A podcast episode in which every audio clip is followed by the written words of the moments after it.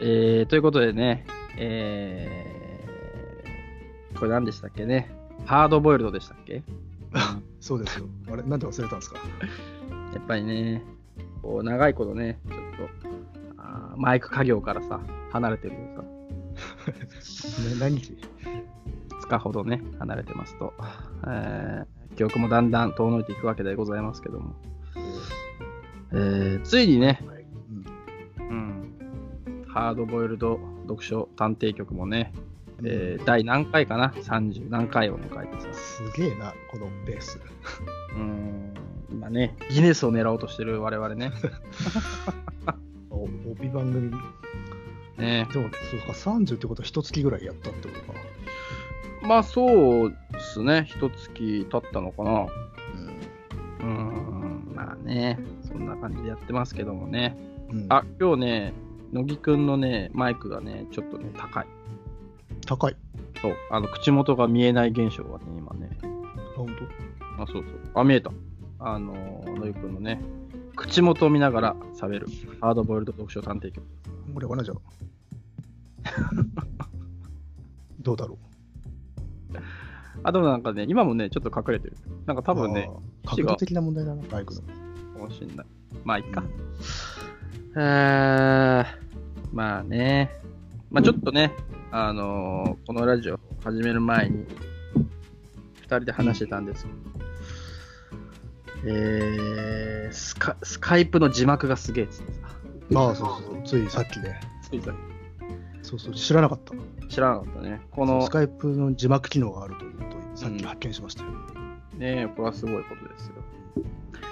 まあ、相手の方の音声が字幕でこちら側に表示されるっていう機能なんだけど、ね正確だったね。偉いね正確だった結構うん。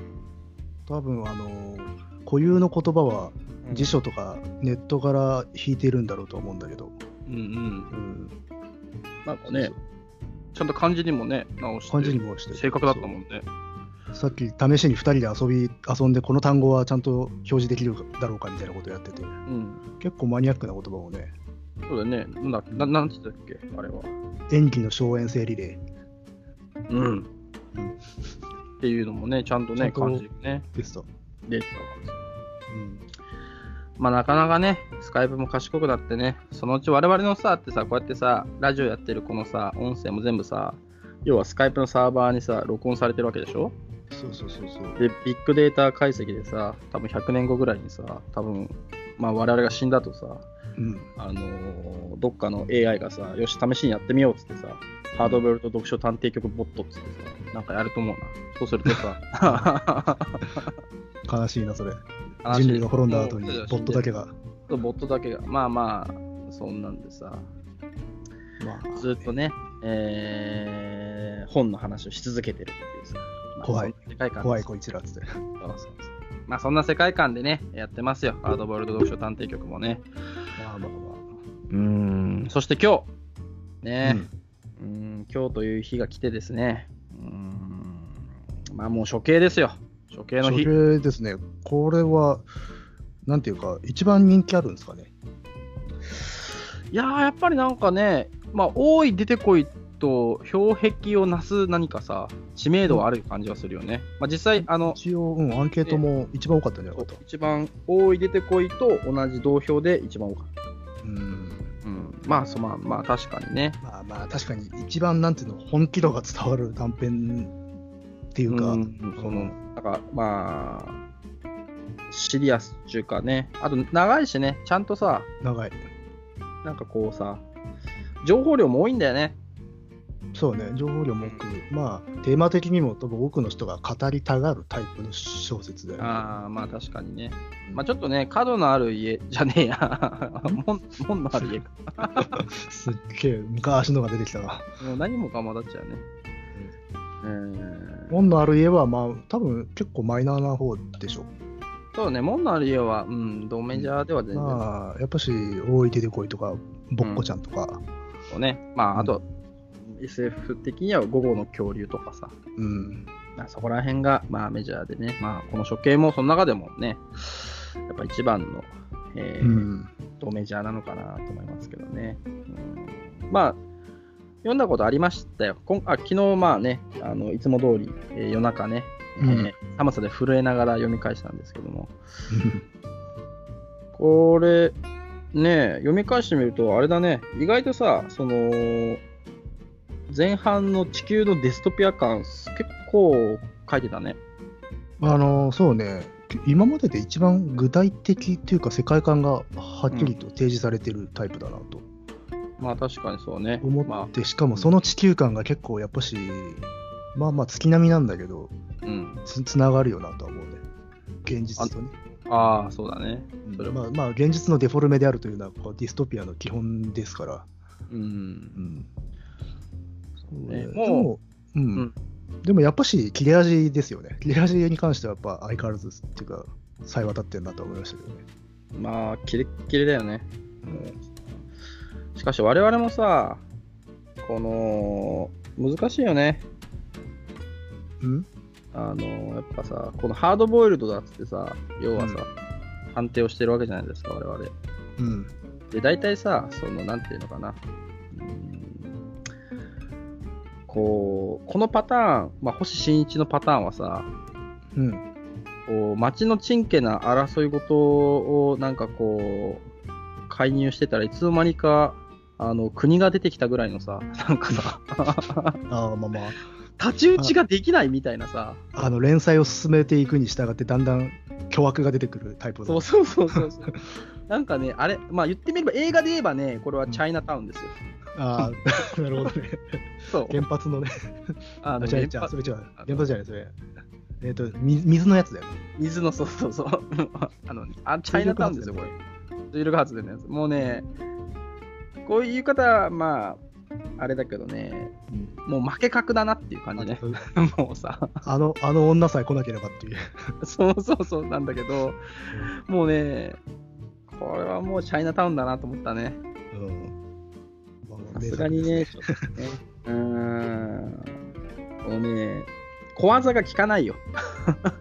まあ大ネタだってことはね最初から分かってはいたけど、まあそうなんだけたどだね。これはややらざるを得ないのかなっていう感じはあったけどね、もし新一チョイスした時にね、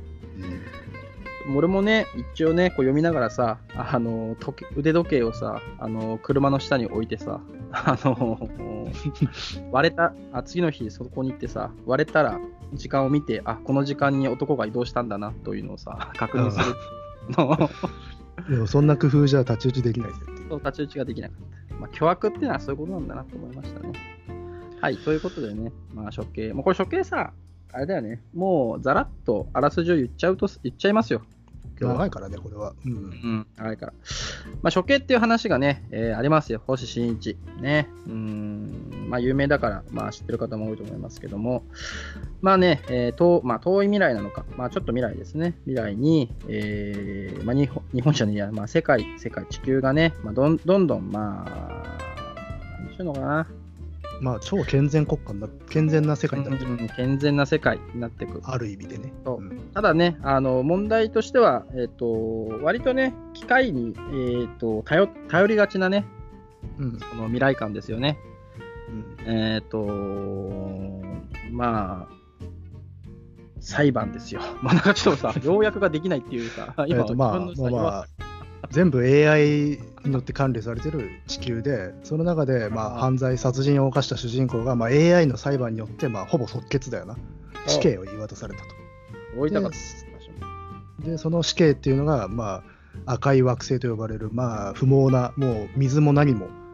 かつては人が住んでたんだけどもう住むこともできないような荒廃した惑星に送り込まれてそこで、まあ、処刑ということになるっていううんうんただその処刑方法っていうのは単にほっぱらかして餓死させるではなくてうんうん。丸い銀色の球あの機械装置をを一緒に渡してその惑星に下ろすとでその丸い機械というのはボタンを押すとうん水が出るといいじゃない。しかしうん何回かに1回それは最初の1回なのか100回目なのかわからないけどあある回数を押すとうんあの小型核爆弾が作動して半径3 0メートル以内が吹き飛んでしまうえまあこの刑この処刑を執行された人たちはうん水がほ水を手に入れる代わりに常にまあその瞬間死ぬっていう可能性に怯えながら何日かあるかわからない残りの余生を 過ごすという、まあ、かなり残酷な職業なるほどね。っていう話ですよなるね。ほどまあ、読んでんでしょうけどね。まあ、そんな感じでね、えーお相手は堂本 と。ノリ でした。じゃあまた来世。じゃあまた来世。 本当にまた来世って感じだからね、これね、処刑はね。でまあまあまあ、でそのまままあいろいろと苦しんで葛藤して、でもなんとなくでもやっぱしその水を出すものなので大切な機会なのでうん。恐ろしい反面寄り添うようにしてその機会と一緒に生きてって最後は何でしょうねある種の悟りを開いてしまってそこで終わりって感じだね、そうだね。死と向き合いすぎたがゆえに死あの実はその死が地球における死と大差がないじゃないかと本人は気づいてある種下脱の境地に達したところで、まあ、光に包まれるってところですね。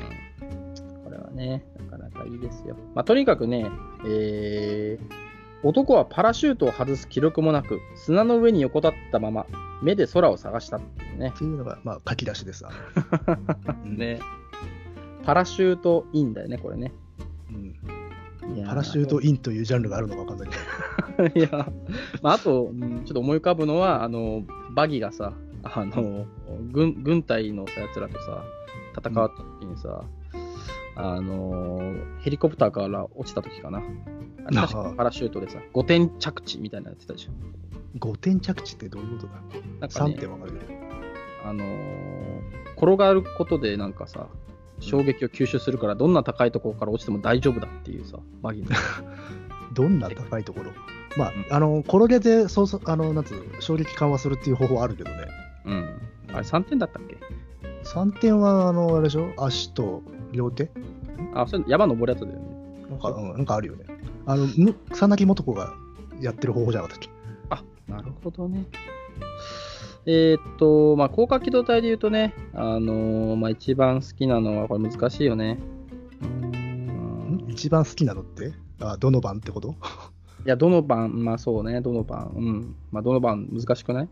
いや、まあまあ、やっぱり一番最初に衝撃を受けたのは劇場版1作目ですからね。ああ、そうか。いやー、でもどうかな、やっぱさ、テレビ版の一発目もさ、あ、いや、テレビ版も。比類するさ、うん。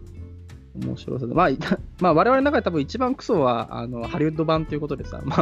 まあまあ、そうでしたね、あれは。合意を得れると思うんだけど、まあ、見に行ってるしね、我々ね。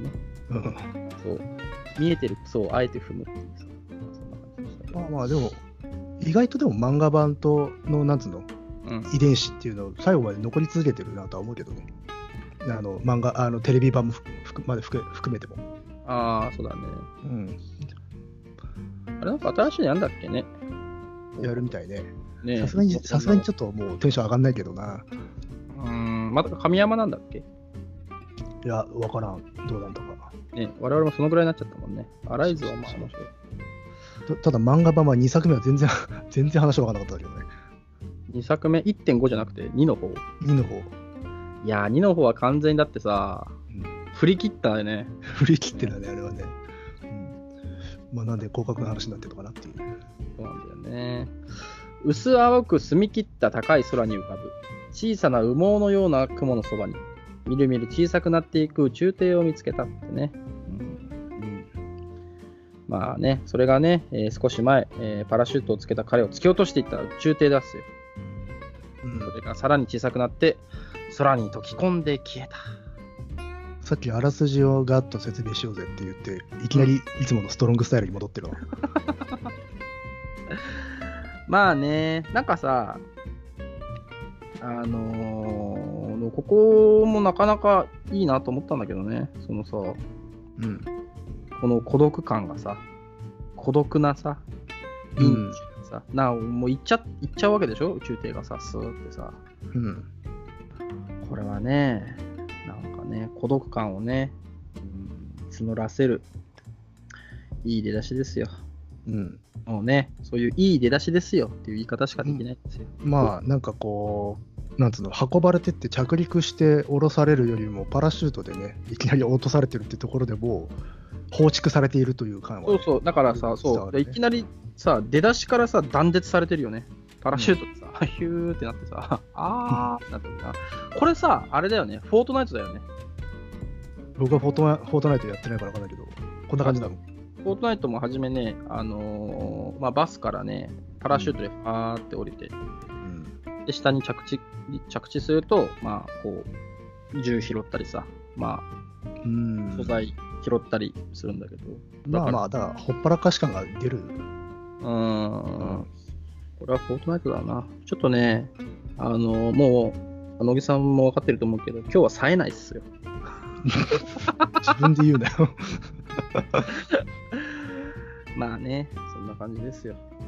まあまあまあこの処刑の地赤い惑星上にね送り込まれたと、これこの間まあこれね、うん、さ、赤い惑星さ、これ火星っぽいよね。じゃないかなと思った。火星っぽいんだけどなんか大発見みたいな感じで言われてるからねあ、そっか。でもなんか地球が見える位置だからさ、そうそうそうだから太陽系の中にあるんねだろうけどえ、なんなんだろうね。確かにてね。かでもね地球が見えるっつってもマジで地球が見えてる感じがあったけどうん。太陽系の惑星ですらただの星にしか見えないからね普通まはあ、確かに幻影か、あれは。 確かにそうだよ。火星俺たち見えないもんね。だから常に地球から見えない位置にずっといたものが軌道が変わって出てきたとかそんな話なのかなうーん、もしくは幻影なのか。ねえ。なのかうんああ、そうね。まあちょっと真面目にディティクティブしていくとさ、結構やっぱりその、地球の描写こんなにあったんだなっていうのは結構驚いたね。あそうね結構連休してるねね、すごいしさ、もう、その、一回さ、銀の玉は日光を受けて静かに光っていたあの後にさ、地球の話になるじゃないですか、まあ説明の。うんもうここら辺とかもう社会学者だよね。うんまあね、うん、もうね、地球では文明が進み、犯罪が増えていた。文明が進むと、犯罪が増えるのではないかっていうさ、問いかけですよ、もはや。 まあね、これはもうさ、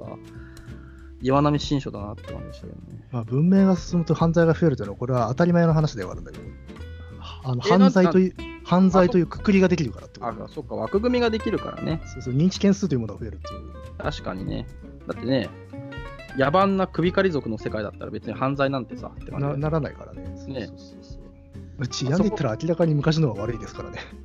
いやそうだよね。うんまあでも、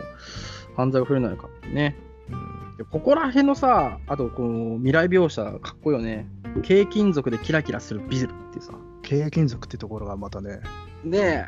軽薄な感じだよね。なんていうのかあの特定の何かさ固有名詞ではない一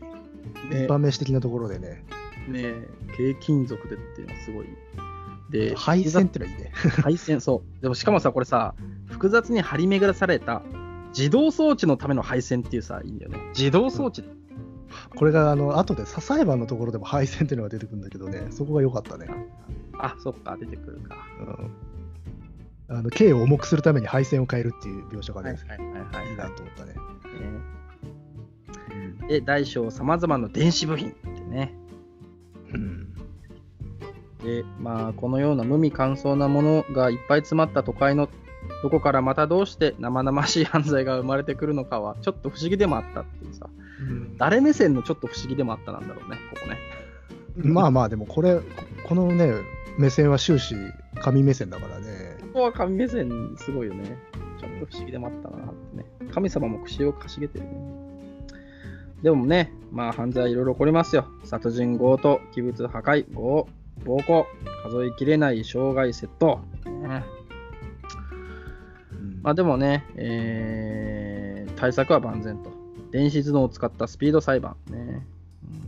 うんうんね、怖い話ですけど。まあ、なんかマザーコンピューター型のね SF だよな。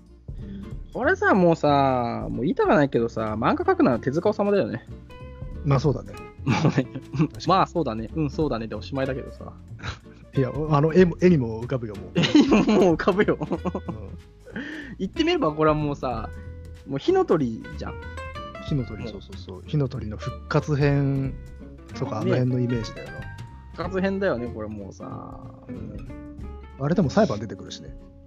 裁判ね、あれ、なんだっけ、ムロービタ、あのロボットの裁判。あ、ロボットの裁判。あ、復活編ってあれか。俺はね、あっちを想像してた。あのさ、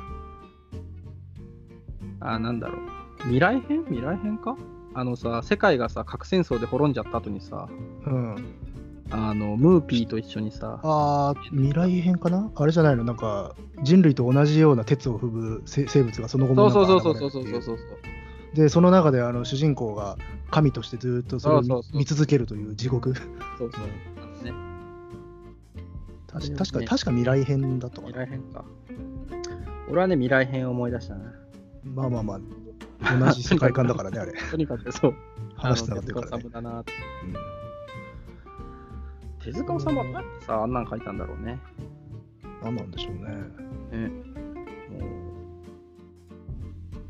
言いようがないね。まあでもまあそういうお、まあ、共通した世界観だよなこれね、うん。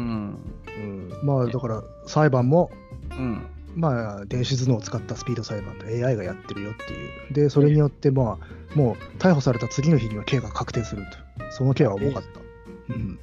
でここら辺は結構やっぱし風刺というか社,、うん社会批判で批判なしひあ悲惨な被害者の印象が薄れないうちに確定する刑は重くなければならなかった、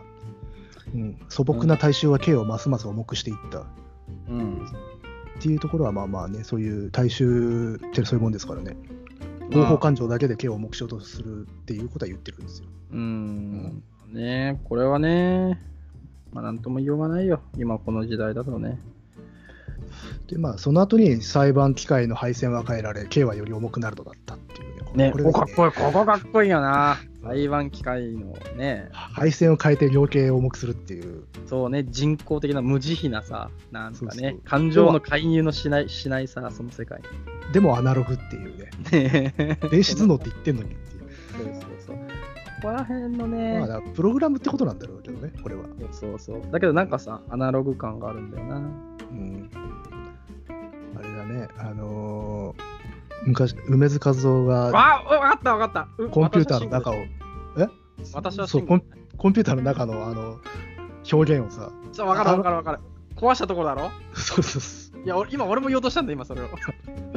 あこれ本当には、まあ、上津さんは本当にはコンピューターの仕組み分かってないからあれかけたってことなんだろうけど、それにちょっと近いいやね追求するものを感じるね。俺今言おうとしたの、それを。うん、あだからすぐ、あのね、梅津の「う」で分かったよ。 あずあのさ、おじさん、おじ同僚でクビになったおじさんがさ、機械を壊すシーンだろもそううゴミ捨て場みたいなとこさう。んあそこはでもかなり意識的にさ、ひといや一つのでデカゴマでさ、書いてるじゃん。あの、うんむき出しの配線のさ。分かってやってんのかな、生物じゃあだから感覚として理屈じゃないところでさ、やっぱああいう風に出してきたんじゃないかなって気がするけ理屈ではないと思うんだけど、た たとにかく圧はすげえっていう。ど。あれはすごかったよな。私は慎吾はすごいんだよね。そう、でもその感じだよね、これね。で、まあ、そこからしかもその後にね、宗教をほとんど一掃してしまってからは犯罪を抑えるには重い刑しかなかったっていうねっ、ていうね、このさ、一文で宗教が消えてる。すごいね。一文で総括してしまったという、この人類史を。うんまあだからその機械以外でモラルとか道徳みたいなもので、ね、あのーなんつうのかなひ人を律するという術がなくなっている社会っていうことなんででしょうけまあど、そうだよね。うんねまあまあまあ要はだから人間のなんかあの人間性をなくした管理機構からはみ出した人たちが犯罪を犯してしまってここへやってくるって話だからなうん。そうだね。いやいやいや、まあまあ、で、なんだ、その後は。まあ、で、まあ、その時に、まあ、ちょっと前に発見されていたこの赤い惑星、うんうん。最初のうちは、まあ、探検ロケットが初めて行き着いてから、しばらくの間はもう大変な大騒ぎだったと。でう、ん調査もし尽くされ、で、いろいろな資源も掘り尽くされ、で観光もし尽くされ、まあ、要は使い捨てられた星星ってことですわ。うん、これも手塚治虫だね。そうだね。うんまあ、よく考えてみれば、どっちが先だって話だよな、これな。どだって、ねまあ読んではいるだろうしね確実に哲学さんもだって、ねまあ、しかもお互いね、あの UFO あの研究会の同志だからね。あそうなんだあ、そうそう。日本初の、まあ、まあ、SF 同人会ともいえる、うん。まあ、当時ね、あのー70年代頭ぐらいにね UFO ブームがあった時にさこう有志がね集まって UFO は何なんだってこうさそういうなんかサロンがあったんで、うん、楽しそうやんか。まあ、それが後々なんか本当に SF 雑誌とか、まあ、ファンジンって言われるものを出す会に変貌していくんだうん。なるほどねけ。どねで、まあなんだ。あ、で、この後はなんかいい、なんつうのかな。いいなと思ったのが、まあ、こその星もまあ、なんつうの、調査がし尽くされ、再三可能な資源を取り尽くされた後の惑星はもう意味がなかった。地球の人々は限度のない宇宙進出を続けるより、地球を天国として完成した方が利口なことに気がついたっていう。これはリアルよね。これはリアルだねうんこれリアルだけどねこれはねまあ、実際、そんなメリットはあるのかっていうふうになっちゃうわけだよな、宇宙へ進出していくことがっていう。これはズバリだよねだってね月に行ったって何があるんだって話だもんねうんまあ、だからこれ、これはだからなんだろう、もちろんそういう実利的な部分もそうなんだけど、そういう基礎研究であるとか、学問であるとか、そうやってなんか新しい知識とか認識を拡張していくというという意欲すら失ってしまったっていうことではある。だからこれはこれでディストピアなんだよな。そうだね。これだって、でもあれだよね。あのー、藤子 F 不二雄のさ、あのー、短編でもあったね。なんかさ、地球からこう、コールドスリープしてさ、あの、まあ、フロンティアを目指して行ってた男がさ、目覚めてみるとさ、うんまあ、遠い星なんだけど、人間がもうすでにさ、あの住んでてさ、まあ、要はもう、そのコールドスリープしてる間に、あもっ言とっいいちゃってたな。そう、ロケットがあって行ってて、うんもう、もう文明が文明っていうか街がもうできちゃってる、遠い星でもさ。あーでももう、ただついてみたら、みんなもうね、あの飽きてるち地球に帰るとこだったのね。もうこれから帰りますなるほど。と。もうで、人類は黄昏れてるんじゃよ、みたいなことをね、その住人たちとかに言われて、うんでもその男と、まあ女の子だったかな、だけはまたコールドスリープして、また別な星へ、俺たちは行くぜみたいなことでね、あーっていう短編があって。面白いね。最先端だったのがロートルになってたっていう。そうそうそうそう。うん、まあ SF ギミックではちょっとよくあるっちゃあるまあけどま。あまあ、そうね。うん、ただそれをね、人類の黄昏と、あのー結びつけるところがね、藤子不二雄のね、あー怖いところだなと思いましたね。で、まあ、で、まあ、その使い道のなくなった星をどう使うかって言ったら、まあ、処刑地にされたと。 え処刑地になんだそれ、しらじらしいな。 まあ、処刑地ってか、これ、実質、流刑地だな。あ、そっか、流刑地。まあ、流刑地か、そうだね。うん。まあ、だから、なんだろうな、昔でいう流刑、流罪と、あとアハ、アハ時計っていう刑が昔あったのよ。それに近いア。ハ時計アハ時計ってねあ、要は法的にもいかなる保護も与えないで、要は自由形とかで言うんだけど、完全にほっぱらかしにするっていう。えそれは、え、どこ、それはどうなのそのさ、その町に住んでいいの町っていうか、あのだか島ら流、し的な感じなのどこにいてもいいんだけど、何らも保護されないので、例えばそいつから物をひっぺがしたりとか、そいつを殺しても誰も罰せられない。ええだから何されても構わないっていう。それやばくないそれお一多分一番恐ろしい系なの。めっちゃ恐ろしいよ。それいつの系なのもう古代にね、あったよね、そういうの。古代のヨーロッパと古うん日本、日本では。日本だとね、まあ、似たようなものはあって、日本は流罪がそれに近い。あ、やっぱルザイはそれ近いんだ。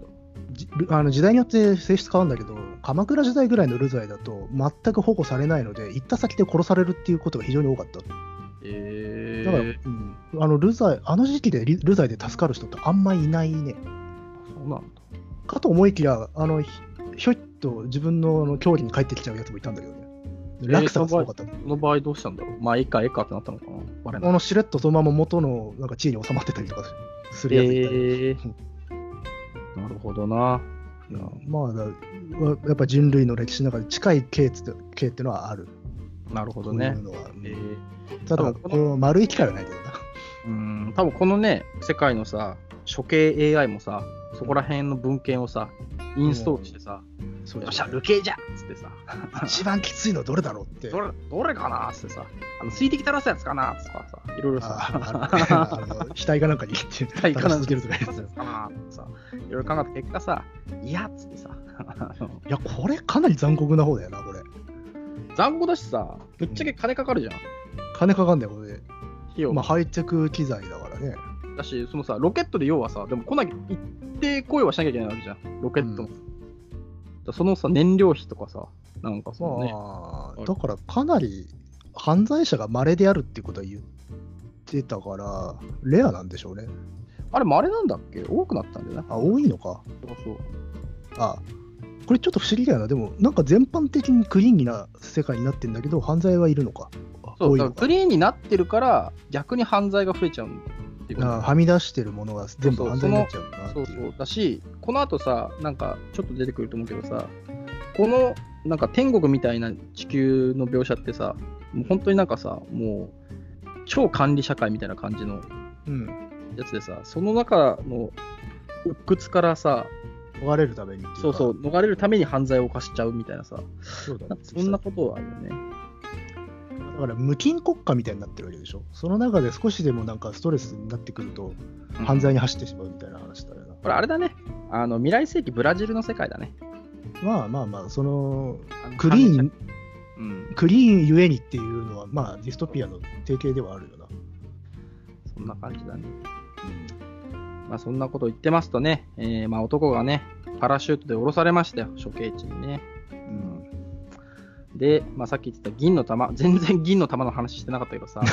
まあのー銀色の玉をね、持たされてるんだよね、これね。うんでまあさっき乃木くんが言ってくれたけど、まあそれを押すとね、まあ水が出るおは大なわけですよ。おは原爆大っていうさ、そうそうそうすっご究い極のね極、選択をさ、絶えずさせられるっていうさ、だからね、押してそう水をのん飲むかそう押して死ぬかとして死ぬかっていうね、ドリンクは大っていうさ、これ押さないと確実に死ぬそとうそうそうそう。で、えーまあ、男がね、まあ、一番初め、まだパラシュートね、やっと外しましたよ、男がね。 あのさ、うん外して、玉に近寄ってさ、まあ、最初の1回だから大丈夫かな、みたいなことを思いながらさ、でも、こう、第1回目でやられたやつもいるそうだっていうさ、地球の噂がね、 あの、思い浮かんで、うーん。なのでそういう噂はいろいろ立つよなこれは、うんで、まあ、まあ、なんだ、ここの、まあ、赤い惑星だからさ、暑いんでしょうね。カラッカラでさ、干上がるさ、だからまあ、乾きは強くてね。男はね、えー、もうええわっつってさ、ボタンをこう押しますよ、ギャーっつってうん今何ページか、何ページっていうか、どこだかわかる え、80%ロケーション。うん、そう。じゃあちょっと、ボタンに当てた指に力を入れた後をちょっと言ってもらっていいかな。うんえ、じー、ってね、あのー弾は中で音を立てるわけですね。うん、まあ、彼は慌てて指を離す。で、助かったなと思うわけですね。で、このね、弾の、まあ、ボタンを押した反対側の底をちょっと押すとね、その部分が、まあ、外れて、銀色のコップが出てきてね。で、こコップの底に水が少しばかり溜まっているっていうことですね。うん。これあれなんだよね。ボタン押してさ、定量が出るわけじゃなくてさ、こうずーっと押してるとその間水が出るってパターンなんだよね、これきっとね。そうなんでしょうね。ね。これはね、なかなか怖いですよ。うん。で、まあその水を飲みますね。ああ、よかったよかったっつって、えー、コップを戻すよ。戻すとね、あの、今どこかわかりますかえうん。そそこで、あの、喋り、喋りだというか、心の声が聞こえてくるとこだよね。 そこは乃木くんにちょっとお願いしたいんだけど。そうそう、そんな調子でいいのよ。ってね、あのなんか銀の玉がなんねか、そう そういう役回りがこっちに来るようになってんだ、最近は。 銀の玉あ。でもこれ大事なとこよね。そうそう。急に、急に言い出すもんね。うん。そうそう、そんな調子でいいのよ。もっと飲みたいんじゃないのつってさ。女性的なね、なんかさ、おキャンな感じでさ、言ってくるわけでそうなんだよな。これがつまり、なんていうんですかね、ロードムービーになってくるんだよな。すよ。ああ、そっか、これロードムービーだな。そうそうそう、この玉との。確かに。最初この時点で分かんなかったんだけど、あなんだあなんだ、あまあまあ、なんか、そうかあでもそうだね、この後スクーター出てくるもんね、さらにね。いやもう明らかに途中からロードムービーになって、あのこの弾に対して親近の情が湧いてって、最後友達になるんだよ。ねえ、そうだね。で、それ、俺はこの作品のテーマ、根源にかかることだからな。そうだね。うん、いえー、そういえばそうだった、ロードムービーだわ。イージーライダーじゃん、これ。や、そうそうそうそう、一緒にね、ブーンってって、だからあの、ねなんつうの、スクーターのシーンはいいなと思って。あー、確かに。まあ、だねから徐々に人格を帯びていくんですよ、この弾がね。ね、もちろんそれは主人公の中の主観でしかないんだけれどっていう。うん、すごいな。うんまあそんなことをで言うとね、えー遠く地平線の彼方から爆発の音が伝わってきた。うん。まあ、どっかで誰かが失敗したんでしょうね。まあ失敗っていうのか、まあ処刑されたわけだよね。うん、ガーッてこれがまあ、ちょいちょい出てくるっていうね。ちょ、ちょいでその儚さがいいよな。いい。遠くのこれ、方あで。れだよね。そう、コミュニケーションがさ、ほぼ爆発の音なんだとさ、あそう爆発のあそうそうあそうだ、爆心地の後なんだよね。 そうそうだから、 だからこの星、この時点では最初、後の方で出てくるけど、この時点ではまだ人の気配が、イコール死んだ瞬間だけっていう。そうね。うんこれはね、最強のコミュニケーションだよな。 マイクロコミュニケーション。あのー、あれだよね。出てこなかっちゃったな。ダークソウルだよね、これはね。フロムソフトウェアのね。やってないからわからないけ どね。いや、俺もやってないんだけどさ、あれ、ダークソウルっていうゲーム知ってる名前。名前は知ってるけどね。うん。なんかね、あの、中世の雰囲気のさ、ダークファンタジー。うんあれがね、その、話題になったのはね、なったんですよ。まあ、ダークソウルっていうゲームがね。その、まあ、ゲームシスシステム自体のね、あのーシビアさっていうかね、ハードさっていうのと、他にね、オンライン要素があれあるんだけどさ、あったんだ、うんまあ俺やってないんだから、あんまりなん かちゃんと言えないんだけど、普通のオンラインだとやっぱさ、共闘とかさ、戦うとかじゃないすぐ思い浮かばなのはさ。うんなんかダークソウルはね、死んだ時になんかメッセージをその場に残せるとかあったんだよね。そおうそうおあそれは珍しいねなんかうん、なんか確かそんなんだった気がする。俺やこんなに言ってるけど、やってないから、あの何を言ってるんだって感じだけど、仮にそうだいとねしたらうんそうそう、そういうコミュニケーションの取り方ですごいね、話題になったんだよね。だから非同期的コミュニケーション、オンラインコミュニケーションって言ってさ、死んだ後にも仕事ができるってことだもんなそうそう、だし、まあ、リアルタイムじゃないからね、まあ、回線も圧迫しないしみたいなさ、まあ、そういうー賢い技術ね的なあのあれもあるんだけど、だから、これもなんかね、今話しててね、その爆発とか、うんまあ、死んだ時か、まあ、死んだ後の、まあ、名残だけで、まあ、コミュニケーションを取っているっていうさ、そういうこ感じだれはでもすごく予兆っていうか暗示的であのやっぱ死と寄り添えという話なのででさっき銀色の玉とのロードムービーになってそいつと友達になっていくって言ってたじゃん、うんこの銀色の玉自体死の塊ですからこれは死の塊でしょう。だから死を所与のものというか死と親しくなれという話なんだよなこれしんどいなぁしんどメいよメント森みたいな感じかあいやもうまさにメメントモリなんだよこれあの死を覚えというかああ、そうだね。だからこういうそういう意味で最初最初に出てくる他者が爆発であるっていうのはすごく象徴的だよなって思ううんまあまあまあまあそれはいいとして、いや、そう大事なことだよね。うんまあ、ちょっとね、その後ね、銀の玉の説明が、まあ、あるんだけどね細。かくね、うん細かくね、ある。まあ、そこはまあまあいいとして、まあ、一個だけ気になったのはさ、爆発が起こるのはさ、うんその、昔読んだ記憶で残ってたけどさ、その爆発がまさかさ、超小型原爆だったとは思わなかったね。ああ そうね原爆かいみたいな。要はだからもう背に当たる回。避不能な距離まで吹っ飛ばすってことだからいねや、そうだけどさ、だけど原爆なのみたいな。あれそのな水かな大丈夫かって思っちゃうよね。ちょっと。確かにそうそうそうそ うそうめちゃめちゃ汚染されてねえかとか思うんだそうけど だねあまあだ、し、うん結構さ、そんなにさ、重そうにはしてないじゃん。このボール、ボールっていうか、銀色の玉をさ。そうね普通はねウランとかプルトニウムだから重金属だからねでしょだし、それをさらにさ、被爆しないことまでさ、まあ、考えてることか知らないけどさ、鉛でコーティングしますみたいな感じだったらさ、いやでもねそこも含めてすげえハイテクがぶち込まれてるんだろうな。軽金属感のな、なんかな それだけもだし、超小型原爆が30メートルなんだっていうさ、それもなんかね、意うい外やまあとまあまこのぐらいにコントロールできるんだな。あ、あの戦術核とかっていうのがあるからね。戦術核も30メートルって結構いやもっと狭いもっとでかいけどね。もでかいよね。うん。まあ、そんなことでね。まあままあ、ちょっとね、銀色の玉説明があってね。まあ、そあ、の、まあ、何回押すと、その爆発が起こるかは、誰も決して知らされないっていうね、うん、ところ言われてます。さっきの前段のね、あの東北地平線の彼方で爆発の音が伝わってきたから、そのなんつうの、一気に焦点を、うんフあのフォーカスを大きくして、銀の玉はっていうディテールの説明っていうのはいいですよね。ああ、そうだね。こうディテールのね、回し方ね。あ、うん、そうね。確かに、このさ、差し込みの仕方、一番初めの方のさ、あれも、なんかいいよね。その、ちょけちょっと戻っちゃうけどさ、初めの地球の文明が進み、犯罪が増えていたあの説明の前もさ、うん銀の玉は日光を受けて静かに光っていたっていう、なんかさ、うん、対比だしね。対比でね、ギラリとしたところで説明が。まあ、ここら辺はなんか、映像あのにーたまんなくて回しやすい。もうちょっと後の方でもこの銀の玉を地球に見立ててるシーンがあって、あうん、っていうのとあとささっきのそのなんだ説明のところもそうなんだけどあの距離感のなんつうのかな抜き差しがうまいですよねすごく遠くの彼方で起きてることから一気に手元にあるものの説明に移るとかさ、うん、地球とその丸との比較であるとかっていう、あはいはいはいはい。うんそその距離感のなんつうの一気に伸縮させるところに気持ちよさが、文章的な気持ちよさがあるから、そうだね。うん、でそれはあの多分一番最初のなんだおいででこいうん。の時にも感じたような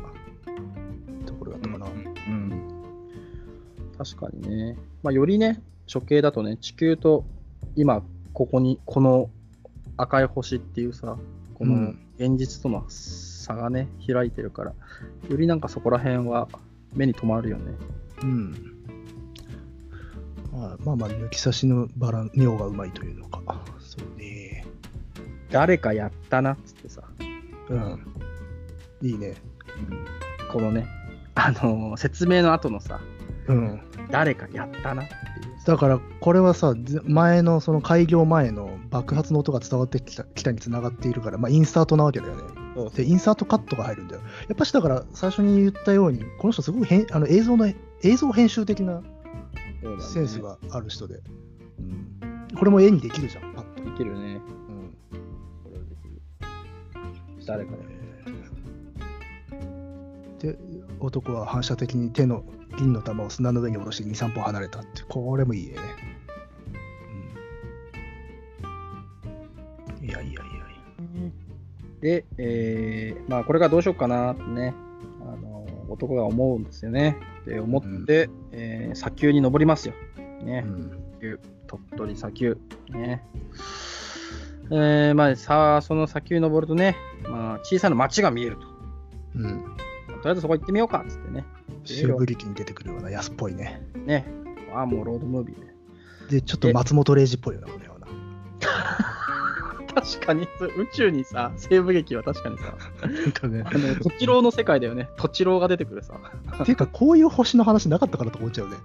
処刑制とかああーいやあのガンフロンティアとかそうじゃないあまあねあれセブリキっていうか無法者っていうのか、そのね宇宙のやつだしあれもうんいやーそうねそうだなこれはいいねだからなんかさやっぱそこら辺のさ時代の漫画家の人たちとなんかさ頭の中でどうしてもリンクしちゃうね別に結びつけたいわけじゃないけどさ自然とそうなるねやっぱでも相互に影響があったんじゃないかななんかそういう時代がちょっと正確には分かってないんだけどさ、そうなんかね見えてくるものがあるもんねでまあその町に行きますよね、えー行こうとしますで、えーまた弾がね私を置いていくつもりじゃないでしょうねつってさうん、なんかそんなことをまあ言ってんだかなんだかわかんないけど、まあ言ってるわけですよ。この時点ではなんで女なんだろうかなとは思ってた読んでた時は、あ、そっか。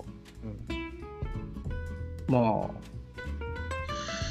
そうだな。確かまあに。まあ確かにこうなんつうの毒と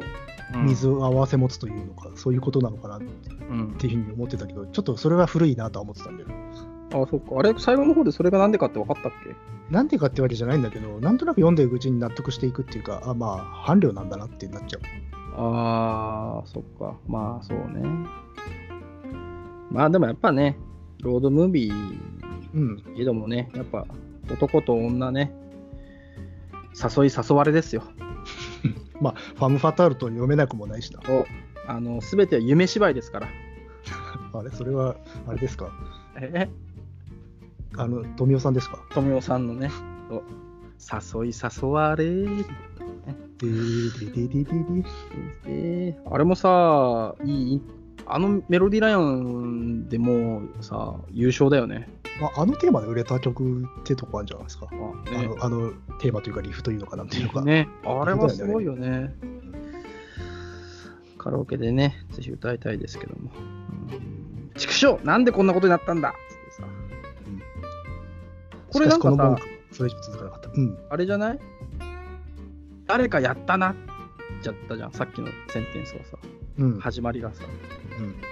で、街にでまたセンテンスが街を目指したってところで切れてさ、うん。で、せ一行空いて、畜生なんでこんなことになったんだっていうさ、こうのん独白因が続くね。そうだね。まあ、あのーこれ、なんつうんだろうな。この玉が喋り始めるじゃないですか。うん。でもまだ2人の間にコミュニケーションが成立してないああ、そうから、やっぱり最初は独り言の世界なんだよな、独白の世界でっていう、それがだんだんだんだん、なん寄ってかこくねう、寄ってくっていうプロセスを眺める旅でもあるんだよな。うん。うんそうだよね。まあ、で独まあり言を言うしかないよな、最初はな。うん。これでもさ、またあれだよね。地球の裁判の話だもんね、この後ね。うん、地球の棒描に写触れて差し込まれるね。に仕込まれるね、初めの方は。だってここにさ、あれがあるよね。その、まあ、この男はさ、殺人を犯してしまったんだけどさ、まあ、なぜ殺人を犯したのかさ、えーとうん説明のしようがないんだよね。本人もね。衝動的だったそう衝動なんだっていう。で、朝から晩まで、こっからがね、やっぱね、今の現代費用だよね、これね。朝から晩まで単調なキーの音を聞き、明滅するランプを見つめているような仕事。それの集った1週間、それの集った1ヶ月、それの、その1ヶ月が集った1年、その1年で成り立つ一生って さ、このさ、うんパンチラインやばくないこれはね、これは名さ、名分ですよね。えー、これはやばいなと思ってさ、この辺りでね、あのー一回読むのやめたね、 俺ね。もうさなんであ刺さるんだっていう。ーこのパンチラインはやばい。だってね。まあだからこれなんつうのかなはみ出してるものとか余剰を認めない社会だから自分は犯罪を犯したって言ってんだよな、そうそう。ね、そういうものがあるんであれば自分は殺人までしなかったんじゃないかっていうこともまあ匂わ匂わせてはいるっていうか、うんこれさ、すごいね。その後さ、あれこれなんか、昨日気づかなかったけどさ、で不満を抱き始めた人間をさ、機械はそのうちそのような反抗心を持った人間を見抜き、片付けてしまうっていうね。ここはだからさなんだこれ。文字通りのことなのか比喩なのかっていうところよねいやでもさ、この後機械が直接に手を下すわけではない、その人間に犯罪を犯させるのだっていうね、これすごくないいやこれだからどっちだろうと読んでて迷ったよえ、どういうことどういうこえだからまあそういうなんつうの機械がそう意図してるわけではなく結果的にそのようなきあの仕組みが出来上がってしまってるっていうことをああたかもい意思で意思であるかのごとく語っている比喩的なシーンなのかあるいは本当にこういう機構が存在してるのかっていう、とえー、どうなんだろうね。だってさ、どうなんだろうね。うん確かに機械がもっとさ、スマート AI だったらさ、悪即残じゃないけどさ、見つけたらすぐね、 あの、なんか、それはまあし別になんかね例えばええ犯させる前になんか消してしまうみたいなことを想像しちゃうんだけどこれは犯させんだからねねえだからあれだよね、ペイチェックじゃないんだよね、これね。 そうそうそうそうだからこれどっちだろうなと待ってペイチェック今わかるペイチェックってあれじゃないのえ映画になったかあ、そうそうそうそうそう。あれじゃないよね。ではないでしょうねえ、うんこれ面白いなわざと犯罪を犯させるんだよね止めるでもなくさロボトミーするわけでもなくさどだからど比喩なのかな何なんだろうねうなんだろうねまあだから社会がさせてしまうみたいなことの言い換えなのかね、ねえそうだねまあ確かにね動機がなく動機なき殺人なわけだよね、多分そうなんでしょうねうん、でえー、ちょっと過ぎるけどさその俺には人間性がないのかっていうさその機械の裁判官に対する反問をするじゃないですかうんでそれに対して被害者のことを考えてみようっていうさ機械の言 葉もうさもうもうって感じだよねでまあそりゃそうだってなっちゃうんだよなねでもこれってすごくやっぱし暴力的に使われている言葉でもあってそのことをまあ言ってはいるんだろうと思うんだよなどうなんだろうね、なんとも言えないな、最近のニュースとか見てると。えっ、とまあだからこれ持ち出されるとうん、全ての犯罪者にもう弁護の余地はなくなるんだよまあね、ただ残念 残念ながらってやると弁護をしないといけないわけですよねでもあの法治国家としてはね人間はね。でもこれはもう、うんまあね、もう半村美法典だな。いやだからそういう割となんつうの大衆のこうそのなんつうのかなうん。感情を優先した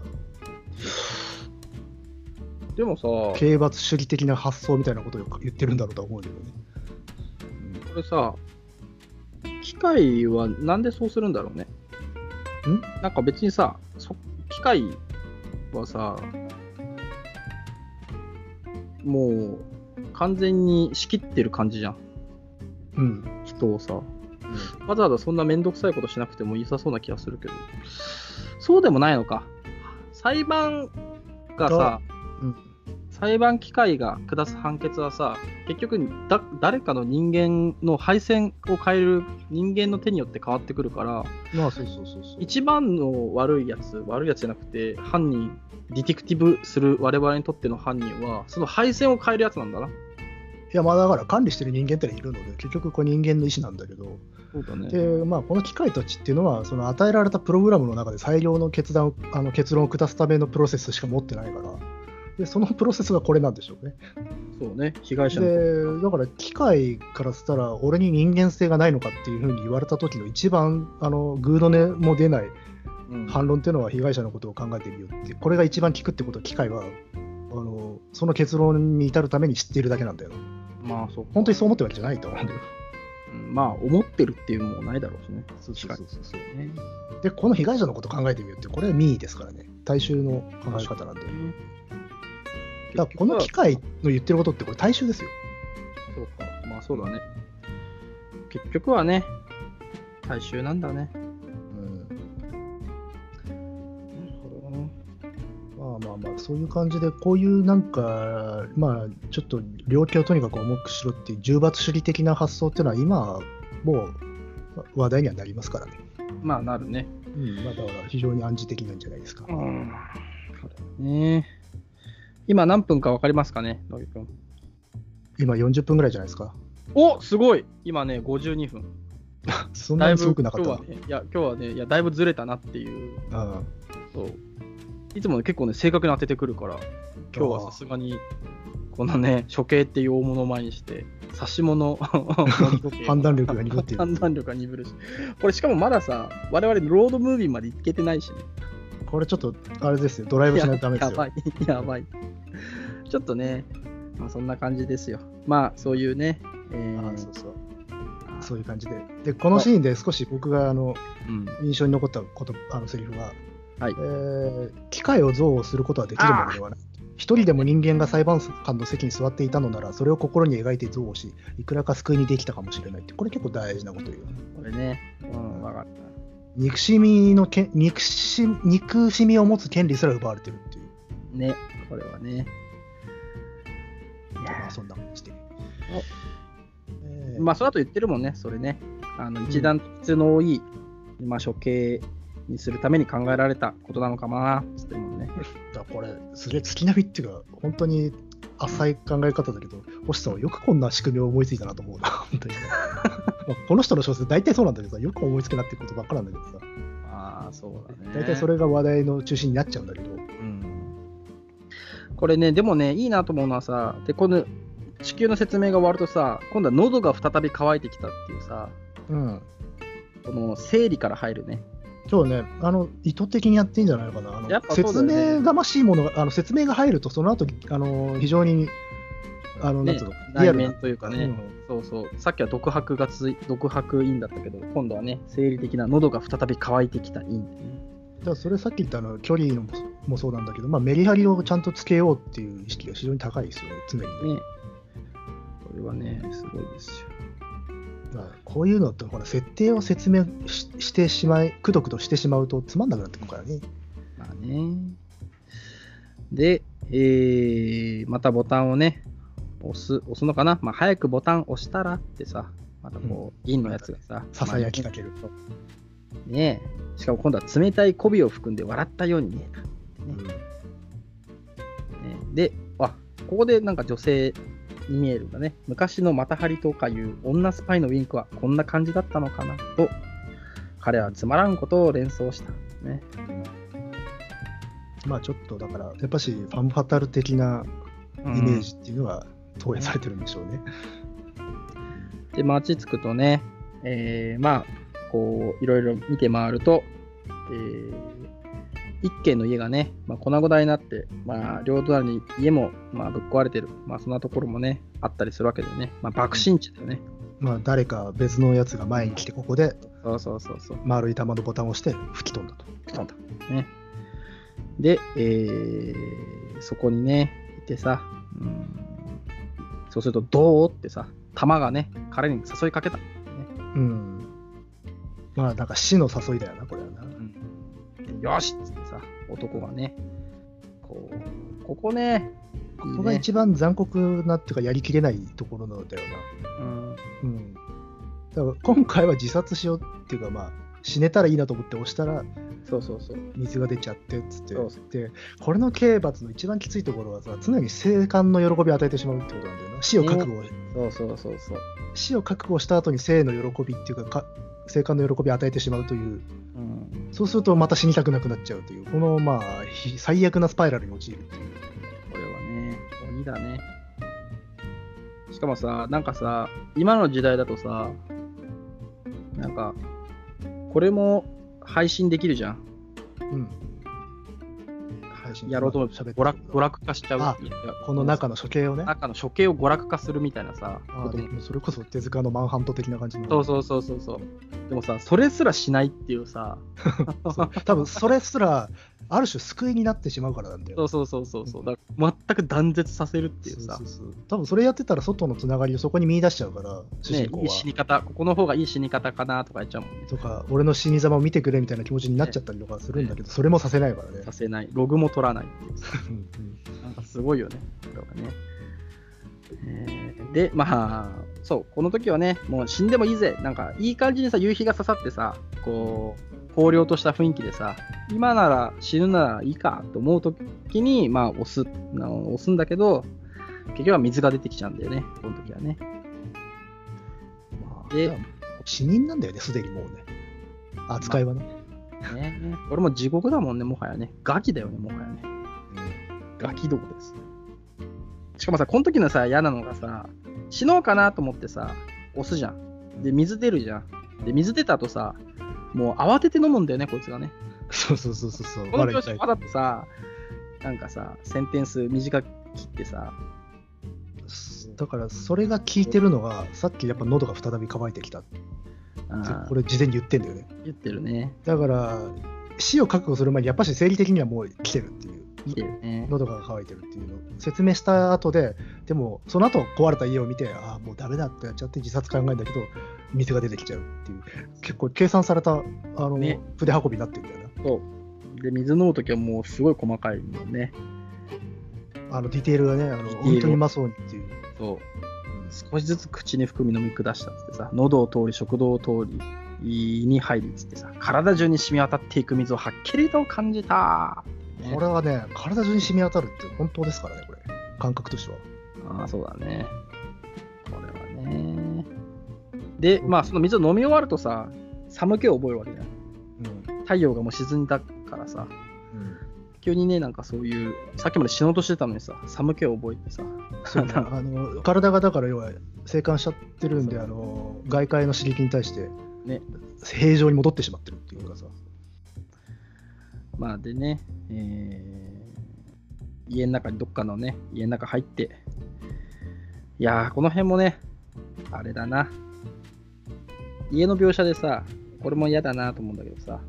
あー彼は本能的に台所の方角を指し、ドアを開けた。うんステンレス製の流し台の上には、天蛇口が回るっていうさ、ここでさ、急にさ、 まあね今までなかったね、テンション、テンション変わるよね、ここで。蛇口が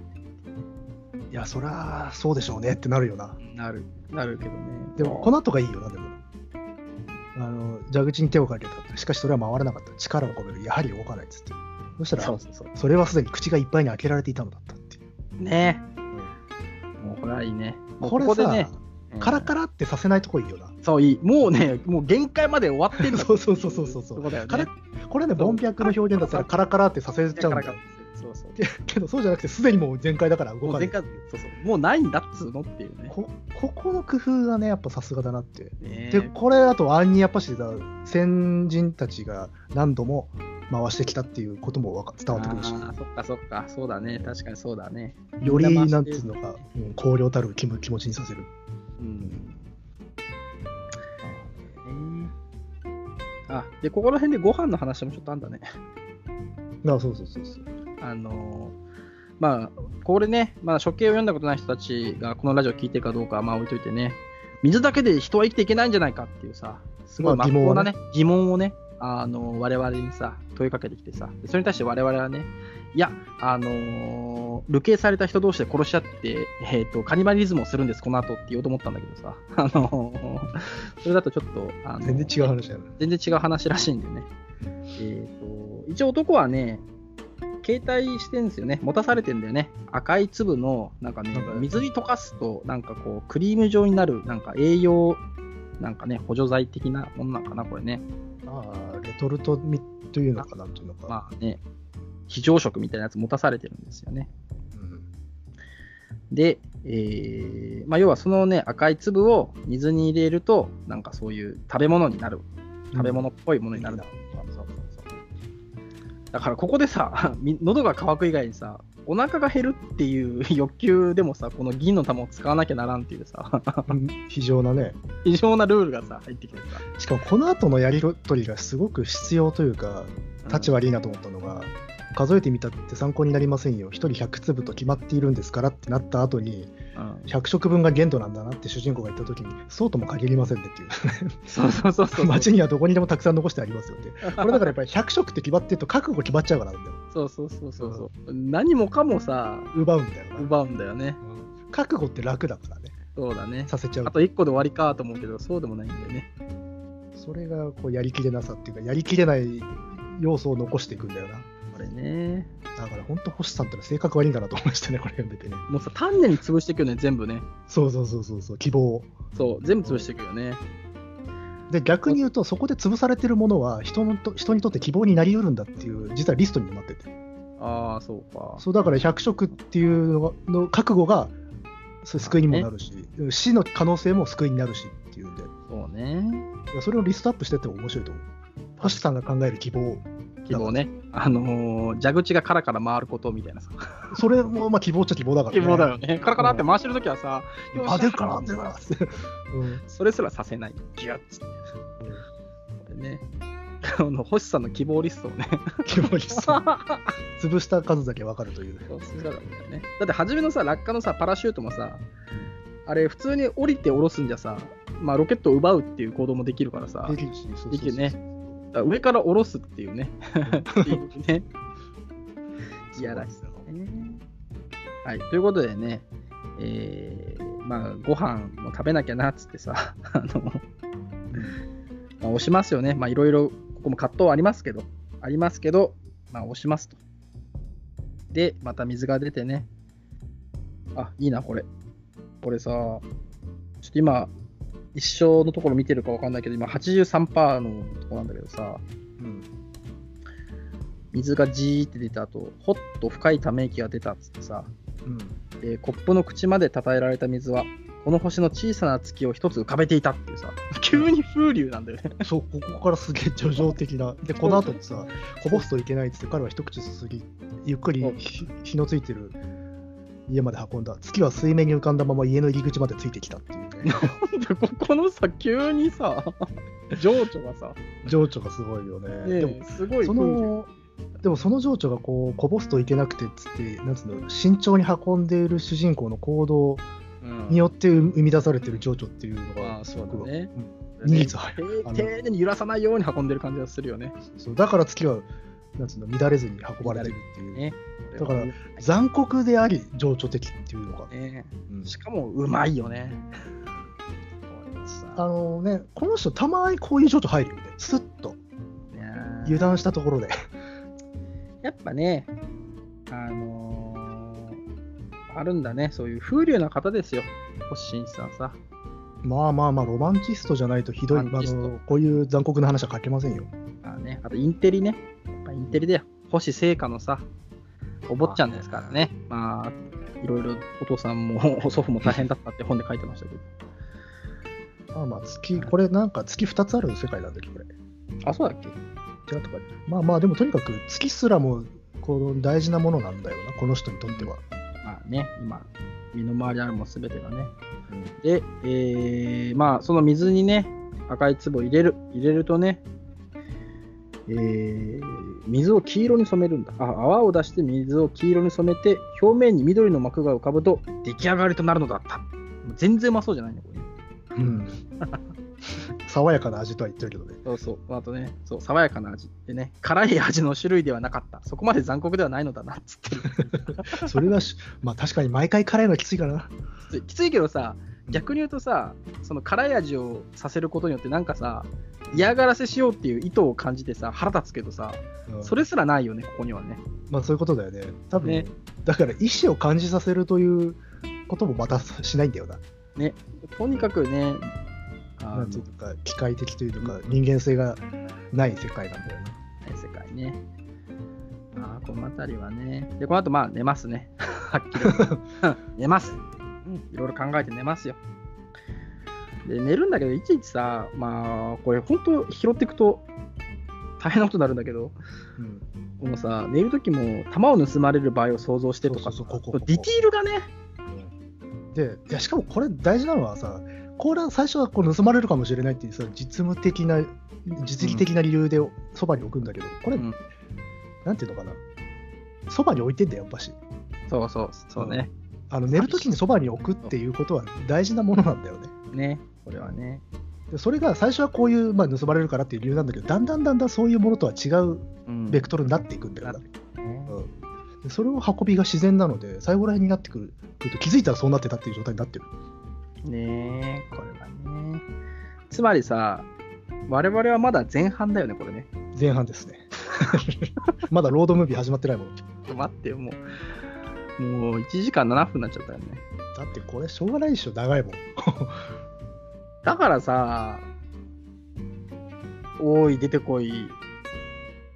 まあでも、おい、出てこいも、1時間ぐらいでしたっけね。うんそうでしたねただあれページ数が全然少ないけどねちょっとまあ確かにね、こ処刑はね、うんいやー、思わずね、えー背伸びをしましたけども、これは長いよ。まあ、幸い僕はまだ仕事がまだだ大丈夫そうなので大丈夫ですけどねあ、本当ですか。あーよかった、よかった。僕もね、えー今ね、大丈夫ですよ。これはね 首をしましたけどね。我々は。はマジマジで本当仕事の前にやってますからねそうですね、これはね。よし、行くぞ行くぞって言ってね、まあ寝ますよ。寝てね、寝るときにさ、うんこう星が見えますよ。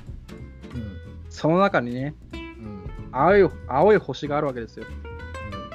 それは何か地球では見ることのできない唯一の星。それは地球だったと。こうね本当さっき叙情がたまにす差し込まれるようなって言ってたけどここもそうよね、ここもすごい情緒。もうね、青い海、海のい青い星、海の色だったとかさ、なんかね、もうすごいよ、ほら。まあ、私、それをね、うんでもこれさ地球では見ることのできない唯一の星それは地球だったってこれただ1行で終わる情緒じゃなくて次にかかってんだよねちゃんとうん、これってさだからそこから離れて初めてだありがたみというかかけがえのないものであることが分かったっていうことをその後か語ってんだよね、あ、そうだね。ですね。だからそれの導入のためにさ一番でかういん身近で一番かつ見えないものっていうことで地球出してくるっていう、そこうういねうなんか律儀な文章を書く人だなってこ今回非常に思ったんですよあー必ず手前にあの前段を置いて置そうそうそう、はいはいでそれでちゃんとシステマティックにかい書いてるんですよね。うん、確かにたん運ばれていく感じはするよね。そうそうそうねだからやっぱあ技巧者だなと思いましたね。そうね、この後もさ、その地球のさ、ああだこうだっていう話と、そのこの星のさ、水がねえっていう話の後にさ、うん、地球小地球目って言うんだよね。そうそうそうそうそう、それがね、いいです よね。これはいいね。地球小地球目ってさ、いや、それやっぱしあ愛というか、かけがえのないものだからこそ抱く憎しみなんだよな。で、この憎しみはね、でも救いになりうるんだよ、この人にとっては。ああ、なるほどね。まあ、だってさ、憎しみ、憎しみ、憎しみすらさ、くれないんだもんね。奪われちゃってる、だから裁判官が人間であったらよかったのになっていうようなことを言ってた人なんだから、だから何か憎むものものが欲しいってなったら、やっぱし結局はあの母なる地球しかないじゃないっていう。んだよね。これはいいね。でもなかなかね、我々も生活しててさ、地球う。地球目ってさ、あんまり思わないもんね 思わないでしょ。なんかこさ、の状況になって初めてだそようね。そうそう。まあ、なんかもしかしたら、フリーザとかさ、 なんか、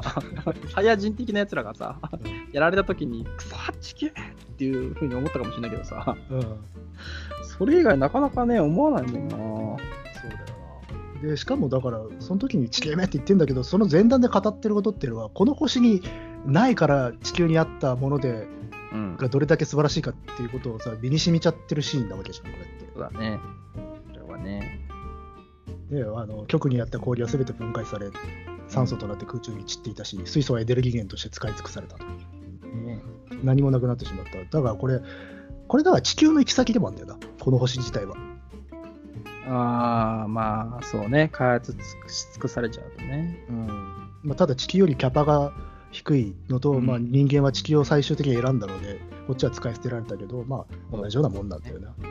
うでそのなくなってしまったところに立って初めて地球の存在というものを主人公は意識してしまったっていう、ねまあ、極めて SF 的な、うん、えまあね、これ月並みだけど、ないからこそ分かるってこともありますもんね。うん。それはそうですよ。だって我々だってね、今さ、こう、流刑された、もう本当このさ、男みたいなさ、感じでさ、このラジオをやってるわけじゃないですか。 うん、思わずね、もう、うーんって言ってしまう。 何何言ってんだろうなっていう。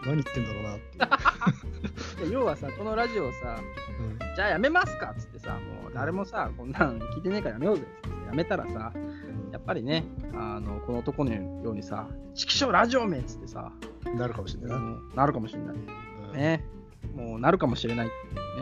いうね。えーまあそんなこ適と当をねに返してる。考え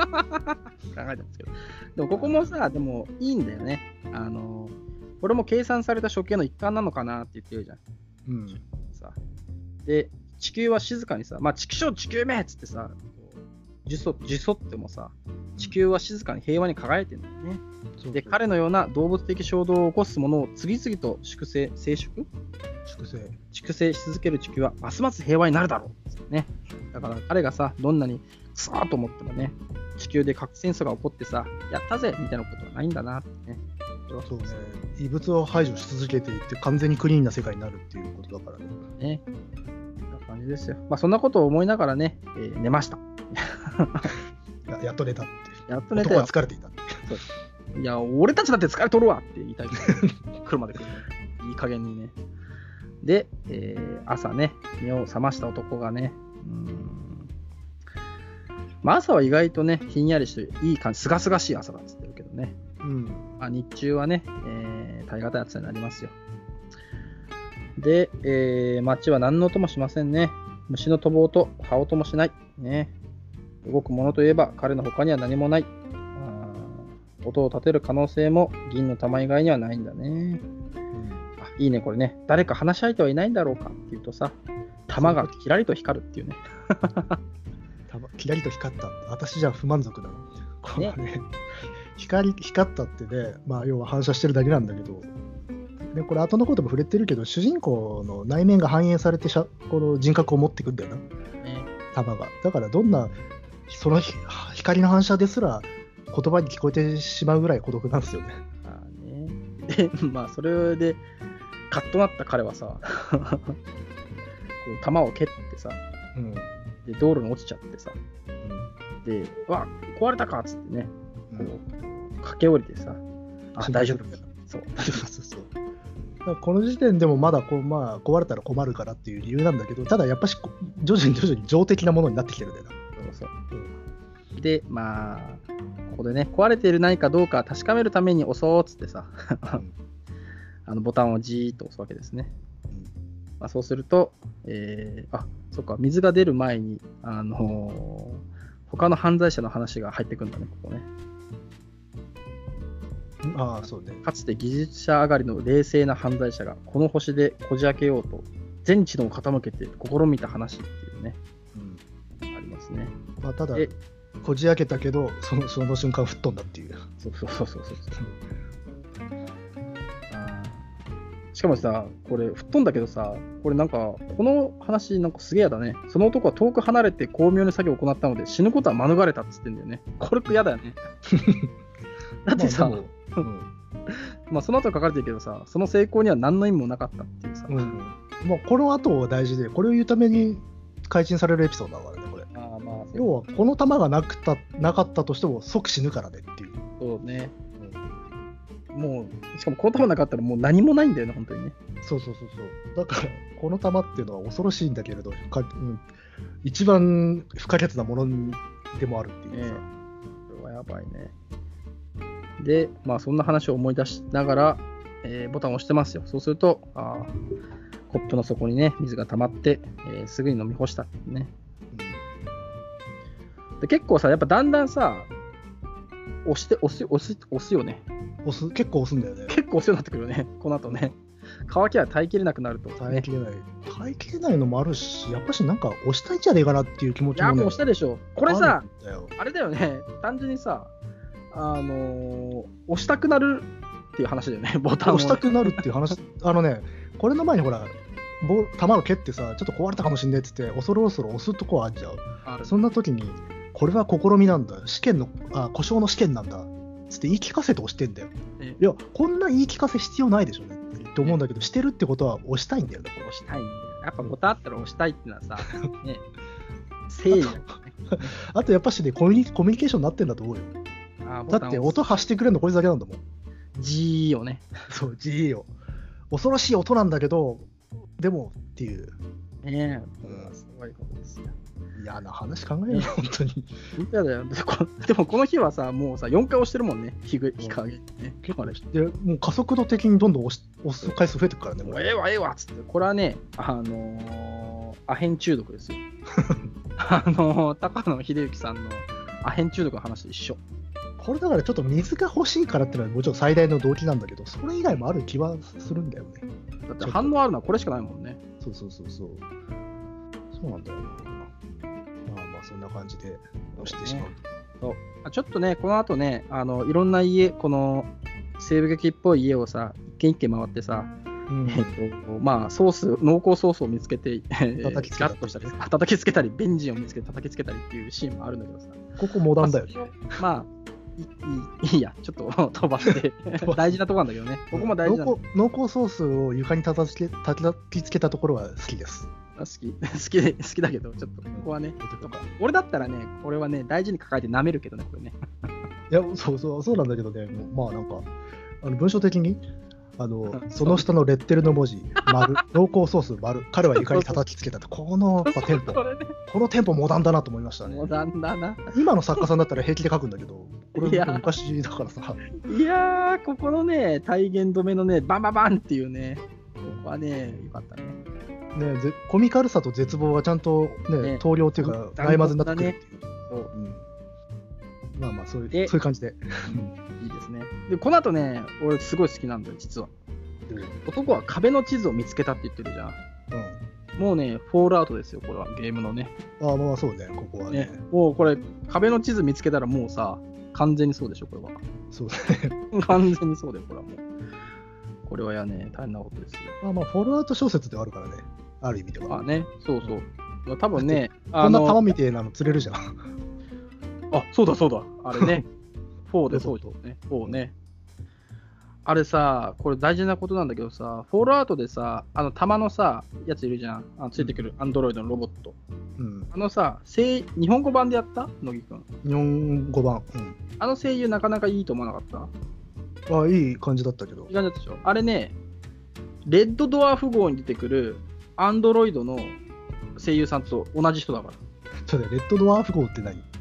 え、宇宙船レッドドワーフ号知らない聞いたことあるような気もするけど。昔ね、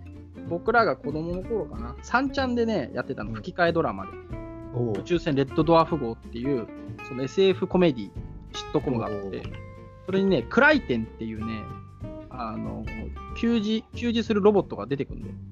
あれ、なんかき聞いたことある響きだな。や、絶対あると思うよ。宇宙船レッ検ド検ドワー索フをしてみるんだけど。号。うんああ、いや、絵を見たら知らないわ。知らなかった。うん、でも変あの、明らかにこいつだなっていうき変なやつはいるけど。そうそいつの声優さん、日本の声優さん、吹き替えの声優さんと同じ声優さん使ってる。 これね絶対意図的だね。あそうなんだあー、そうか、球児さんってことでってことか。そうそう、全くね、あー俺それね、聞いた瞬間にもうね、やるなと思ったね。このね、、なんて吹いうきの替えの、ま、アサインをした人をね。すごい礼儀正しいんだけど、ポンコツみたいな感じ。そうそうそうそうそう。うだか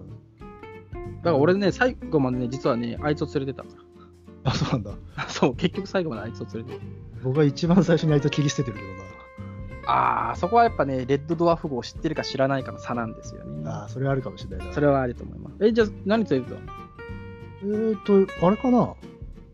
えー、女が一番多かったかな。どの女女よ。えーと、あのーなんだっけ。なんか格闘技大会みたいなのあああ出されていてた。いた。はいはいはい、はい。ケイト。か。ケイト、ケイね、ケイケイトも、うん、わかんないけど。かな。いたね。あの、格闘技大会のやつね。あと、犬はやっぱ最初盛り上がるんだけど、うん犬はちょっとかわいそうだから、あー置いといたわ毒味と、あれ、完全にあれじゃないですか、少年と犬。少年と犬の世界だもんね、あれはね。俺ね、あとああいつね、ロボット探偵もね。あ、あれは好きで、あれは普通にあの、世界観が好き。あいつはいいよね。あいつはいいほんといい、あいつは。ちょっとだって今回やるにあたっても、ちょっと脳裏にかすめたからね、やっぱ。あ、かすめた。バレンタインだっけ。バレンタイン、バレンタイン探偵ね。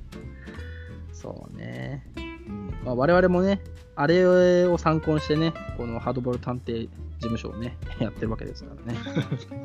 さあ、ということで、初見に戻ろうか。まあ、地図を見た と。そう、地図を見た。地図を見る、そう、やめてほしい。星さんにね、やめてほしいなと思うのはね、地図とか出さないでほしい。 なんで、だってフォールアウト行っちゃうじゃん、そうすると。まあそうなんだけそ、ど、そうれは我々の勝手だフォかールアウト行くとらレ。ッドドワーフ号に行って、まあね大変なことになっちゃうから。でもでここもなんか、あれだよな、虚しい希望というか、意味ないんだよな。意味ないよ。だって意味ないんだけど地図見たらでも、心が定めいちゃうというか、おってなっちゃうんだよな、実際。まあ、目標、目的っていうかさ、まあ、ここまで行ってみるかみたいなのが出ちゃうからね。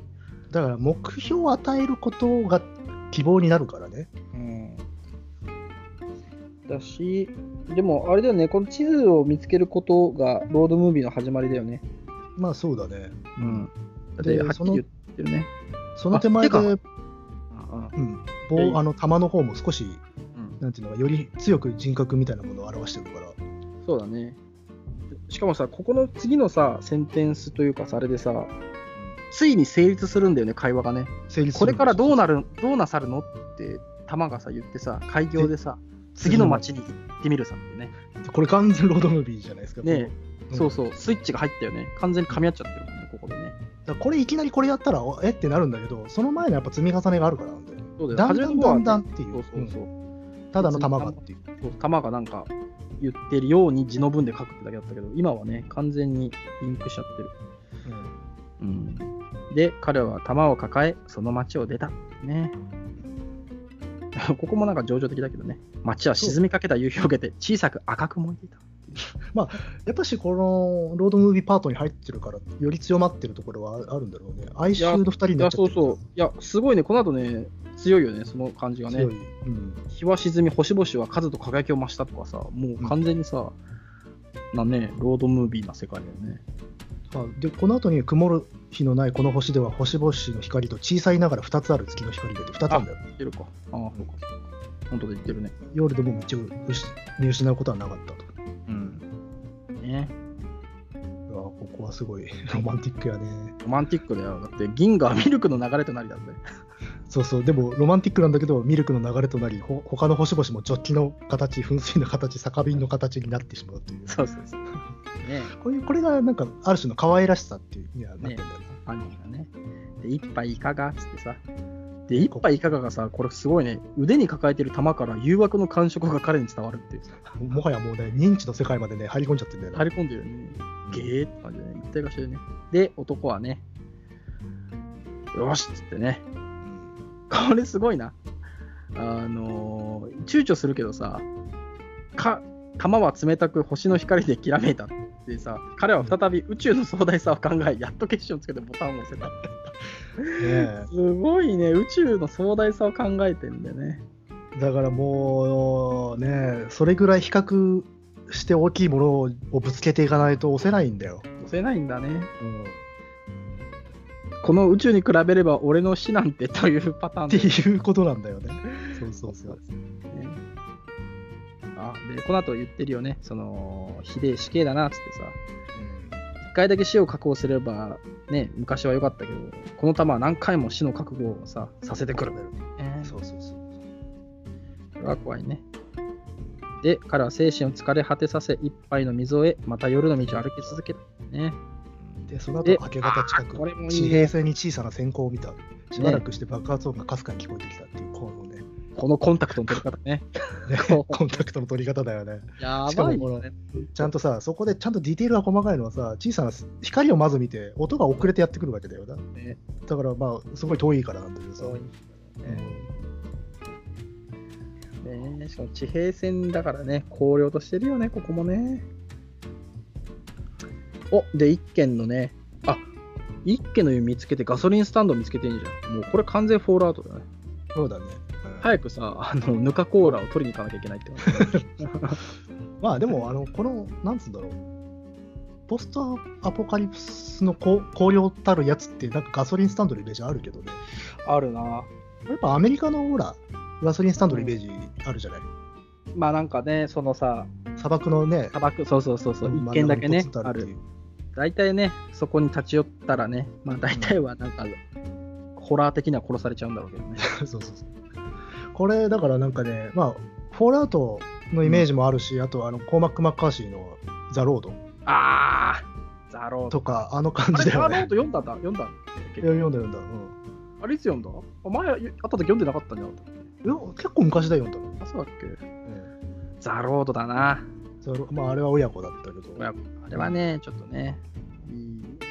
なかなか再読するパワーがなかなかね、起きないけど。確かに。あとはね、アスとかもそうか。んえっと、ラスト・オブ・アス。あー、ラストバースか。あれは多分そこら辺のフォロワーなんだろうけど。まあそうね、でもラストバースは割と、ボールアウトでも割と文明残ってる方だよね。かなり人残ってて、人のそう人の残り香が結構、ね、建物とかさ、そういったものに関して結構残ってるよね。うんまあこのね小説はポスターアポカリプスではないんだけれどただまあやっぱり世界観は似たようなものになってくるなって、うん、そうだね。これはね。あ、で、ここがやばいよね。そのさ、その前のさ、町ではさ、爆心地のところでさ、まあ、じゅこの男がさ、ボタンを押して、まあ、ジンクスみたいなことだよね。一回爆発あった起こったところじゃ爆発しないだろうっていうさ、よくわかんないジンクスを縦にさ、押してるんだけどさ、このガソリンスタンドのところではさ、あのー二重の爆発が起こった跡があるんだよね。 そうそうそうあのあの爆心地と真ん中がくぼんでるんでっていうね、つまりその誰かがねあの爆発の後は安全だろうっつってどっかの誰かがもう一回押した らまたダメだったっていう これまあを積ん積んでいくよね希望でひでえっていうあジとンはクスさえも許さんっていうねこういうなんか無駄無益なジンクスっていうのは持ちがちだよなっていう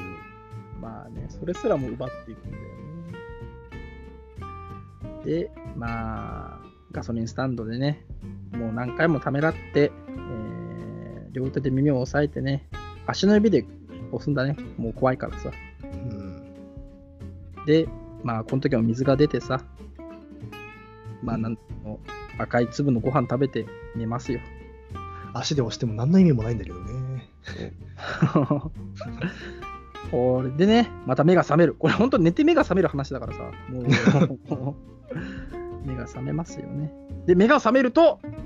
スクーターが手に入るわけ見つかっちゃうんだよな、ここは上がるねねうんこれはね、フォールアウトで言えばさ、あの、スーツが見つかったようなもんだよね。だけど、ヨーロッパがさ、やったーアーマーか。ん そうそう。あアーマーだみたいなさ。これで、あの、クリーチャー、でっかいクリーチャー来ても大丈夫だぞ、みたいなさ。そうね。あんまり僕使えなかったけどね。あ、使わなかった。あ、でも俺も使わなかったな。なんかあれさ、歩くの遅くなんだっけ遅くなるし、あとね、4とかの段階だとね、あの、アーマー着てるがゆえに起こるバグが結構多かったのよ。あ、そうなんだっけうんあの、全くね、再起不能なバグがあれ発生することあったのよ。えー、あ、そうなんだ。まあ確かにね、あんまりあんま使わなかったな。使わなくても進められるしね。一番ね、俺ね、その防御力とか無視して来てたのはね、あの、ラジオ、ラジオのさ、うん。ミッション、ああ、えっ、と、たん、シュラあのーシュラウうん。シュラウドだっけなんだっけ、あのー、ヒーローヒーロー格そう好。そうあれのね、スーツ、スーツというか、あの、コートと帽子のやつはね、もう、防御力度外視でね、あればっか着てる。ああれはもうね、そのミッションのと時しか着なかったわ。あ、そうだった。これはね、あの後もね、ずっと着てたな。ああれれ、。グッドネイバーのところな。そうそうそうそうそう。グあッれドがネイバーはね、あの、ハードボイルドの世界観だったからな。そうそうそうそう。だからあれが好きでね。あそこね、しかもあそこね。あれね、人質を助けるミッションなんだよね、そういえばね、あれね。そうだったかね。うん。まあ、その話はちょっと長くなるからやめとこう。フォールアウト会にしよう。僕のフォールアウトの思い出会にしよ確かに。う。うん。だってもうね、今何分だと思いますかもう1時間半ぐらいになるんじゃないですか正解ついにね、やっぱり乃木時計がね、正しさを取り戻したよね。今1時間31分だ から。これまだだってあの、あのじじいもまだ出てきてないから。じじいも出てきてどうするこれでもさ。いや、とにかくやれるとこまでやるしかないんじゃないか。俺たちは一体いや、これはちょっとね、でも長くなると思ったよ。まあねいやでも俺ね初めさ乃木くんがさようやくして話してくれたじゃんだから今日あこれ30分だなと思ったんだよねあの時ねうん。いや、そんなことはないや。だまあって、その後また元に戻ってるし。そうねまあ、でも、まあまあ飛ばしてはいるんだよ、これ。そう結構ね我々としては結構飛ばしてるよねうん。だって中濃ソースのところとかさ飛ばしたあのそこ、もっとね、一鎖いきますよ。行くよね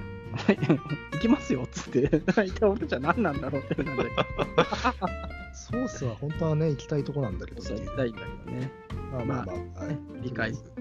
ねとにかく目が覚めますようんスクーターがあったんだよ。スクーターがあったなんでスクーターからさ、そんなにさ、ソースの話で戻っちゃうんだろうかね。えー、まあ、こう濃厚なね、スクーターがありますよ。うん、で、その向こうで飛び散った、どちらかの人物が乗ってきたんだろうかってね。ねいや、ちょっと面白かったな。 え何がいや、濃厚なスクーターがあって あって飛び散ってって完全に混ざってんじゃねえかっていう。そうね、まあ、徐々にね、あのーやっぱり我々ポストモダンさ、独断綺麗的な、綺麗な誤作動を起こすなと思って。どんどんね、あの、混ぜ込んでいってさ、あのー別なものを想像するっていうさ、新しいね、それは。あのーそういうラジオを目指しておりますから。えー、えまなあんまだあってね、えーまあ、とにかく、えー起きますよ、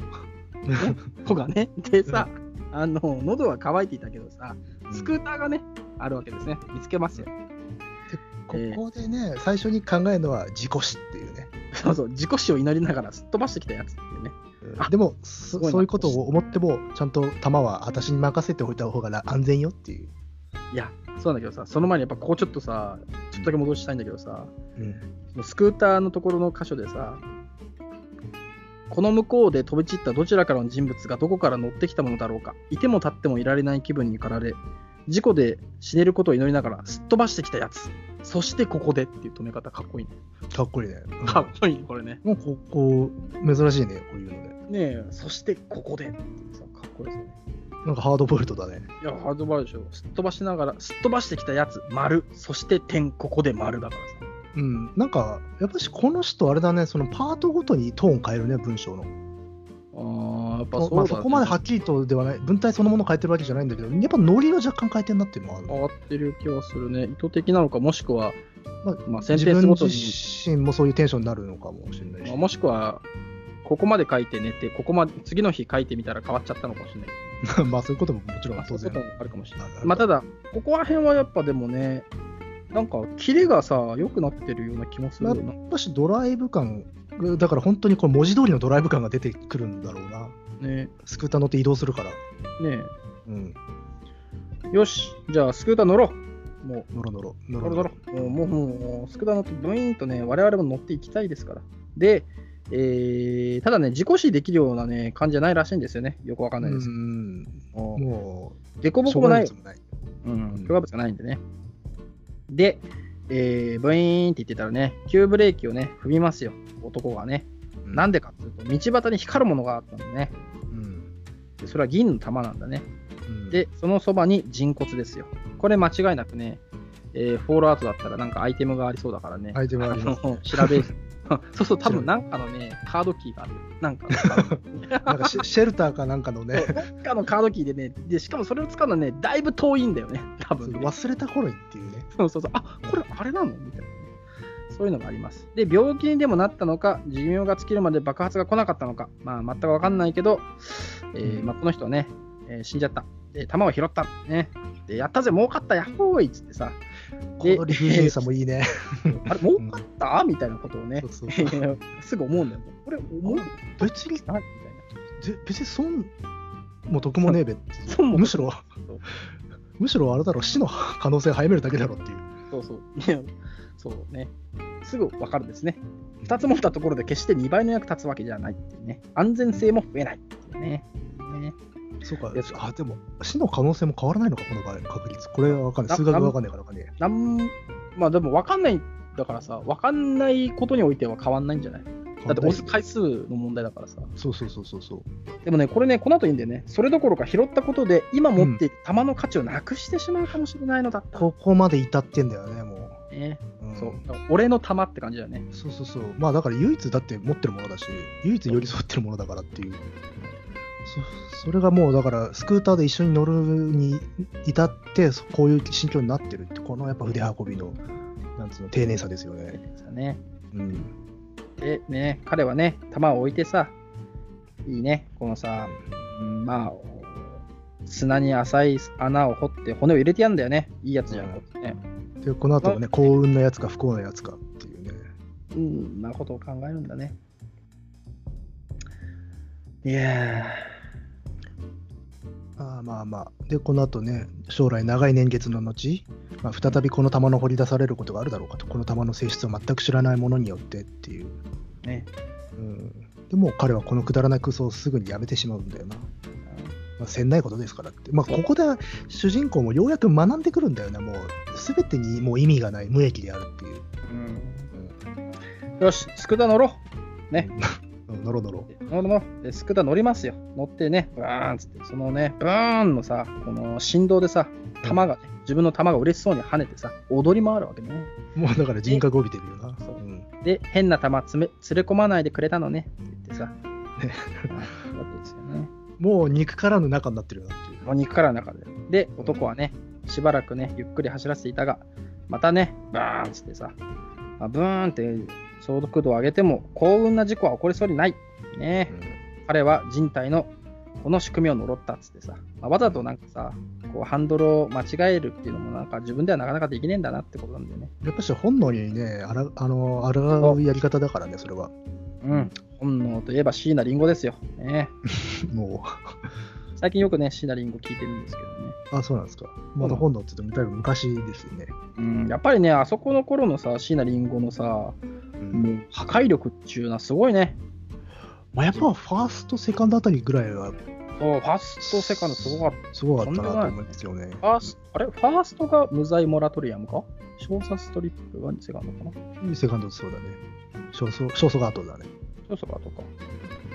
やっぱあそこすごいよね。なんかあそこの1枚目、2枚目はさ、もうオアシスだなと思ってるね、俺ね。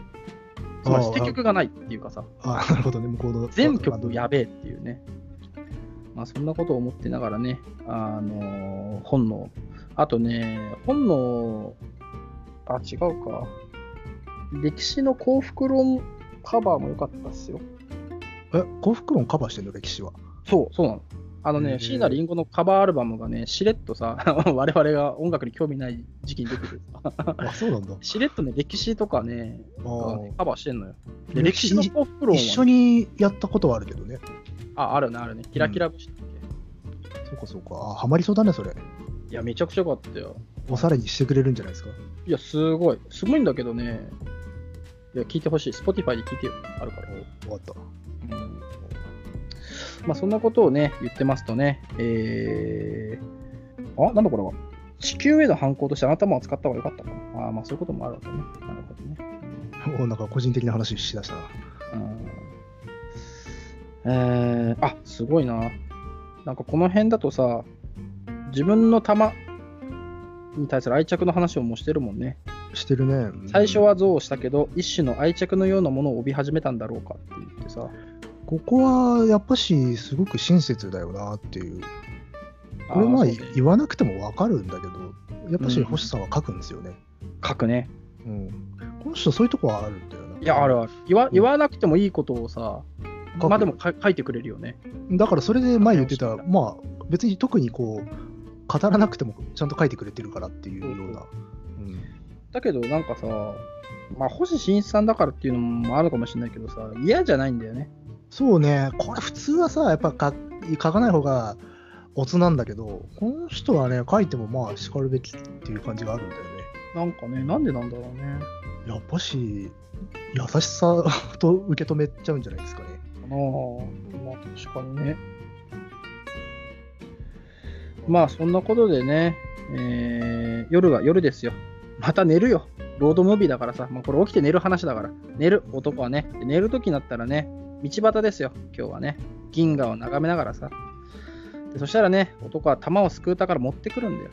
ね、でそうすると玉がね、そばに置いてくれるのっつってさ。で、ウィンクして玉は空のね、 星の光を集め、こ彼にウィンクしてみせた。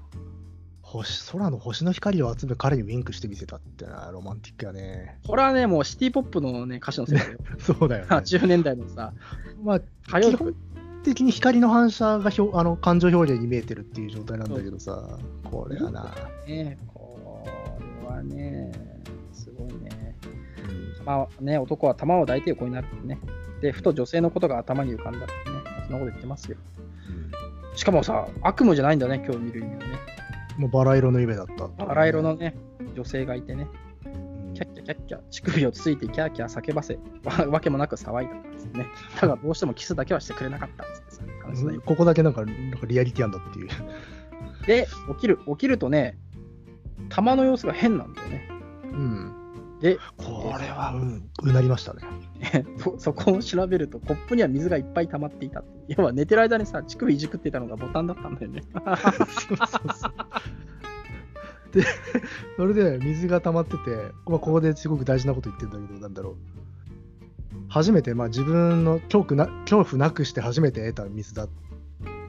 て言ってんだ よな。ねいいねで。そうそうこれ寝てる間にだってね、勝手に出てんだもんね。勝手にだから寝ぼけて自分が押してんだけど、主観としては、この玉がくれた水なんだよな。ああ、そうだね。うんキャッキャウフフしてね。だから、なんだろうな、しまあ、 し愛情の交換みたいなことを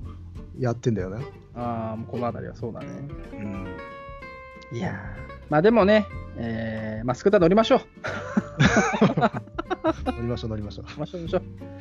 おで、スクーター乗るとさ、まあ、乗ってるかどうか今ちょっと書いてないんだけどさ、あれだよね。あのついにさ、我々が求めてたジジイに出会うよね。 でジジイがね。いやてか、ジジイが出てくると終盤っていう、なんか、記憶なんで。やっとね、ジジイが出てくる。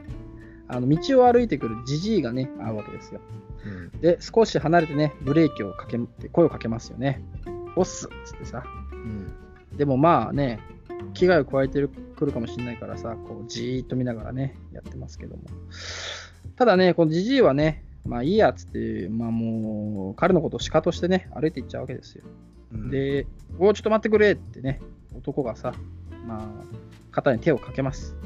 うんで、あ、やべえなと思うわけですよ、男がね。なんかこう、じじいが変な方向を見てるからさ、あ、こいつ行っちゃってんなっつってさ、うん慌てて手を離すんだよね。そうそううん。で、まあ、自分の近い将来こうなっちゃうのかな、やだな、うんざりだな、でもまあこの方が幸福なのかなとかね、そんなことを思ってる。で、えーそこでね、男はね、まあ、一計を案じるわけですね。うん、思いついちゃうんだよね。ピコンっつってさ、よし、これだっつってさ、あの関係だね、これはまさに。ポンっつってね、おーいっつってさ、あのそのボタンを押せっつってさ、 老人にボタンを押させようとするっていう。うん、で、彼は慌てて40メートルばかりかけてさ、うん結構遠いっていう。でね、よし、OK かなって目を開けて見るとさ、うんえー老人がね、まあ、じじいがさ、こっちに手間引きしてんだよね、おいおいっつってさ、うんで、あれなんだろうって思って近づいてけどさ、 じじいがさ、もうほんとめんどくさそうにさ、うんお前、新入りだなって言うわけよ。 いいね、この、そうもうトーンがわもうね、耳に浮かぶよ。口調はね、まともだったんでね。でね、あの、おめえもつまんねえこと考えんなよっていうわけでね、そう、あの、俺も最初そういうことしたけどさ、っていうわけよ。うん。まあ、で正気だったんだね、そうこの獅子で王老人ね、じじい、もう道端に座ってさ、お前もこうなんだよねってね、言うわけね。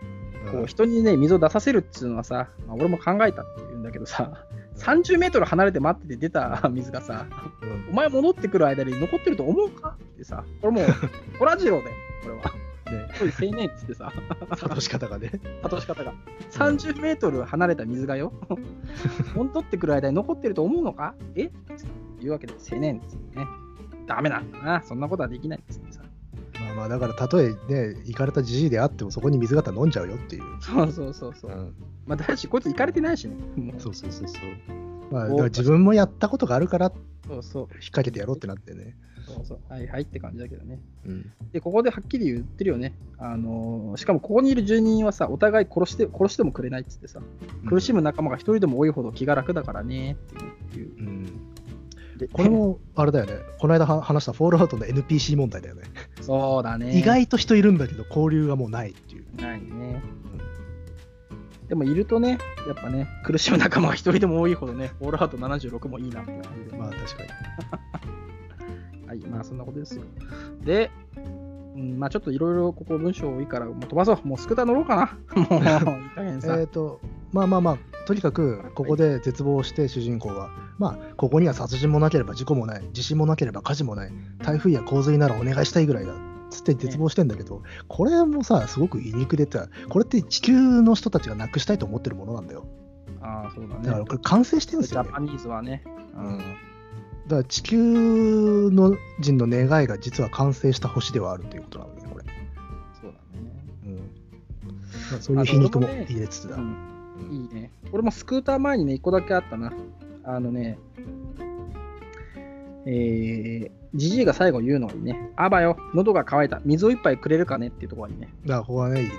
これさ、落語だったらここでどんちょ降りるよね。どうにかね、うん ちょんちょんちょんちょんって鳴り物がしてさ。ねえ。喉まああー、喉が渇いた。水を一杯くれるかね。お後がよろしいよ。つってさ。くれるかねって言ったぐらいでもう話が頭下げてるおから、話しさせてください。お後がよろしいよ。って言ってさちょんちょんちょんちょん、ピカラー。いいいいい下げだね。いい酒だよね、これね。これはね、本当にね、あの、銀色の玉が怖いっていうさ、あの、落語です。あの、ぜひね、あの 最後使いたい。そ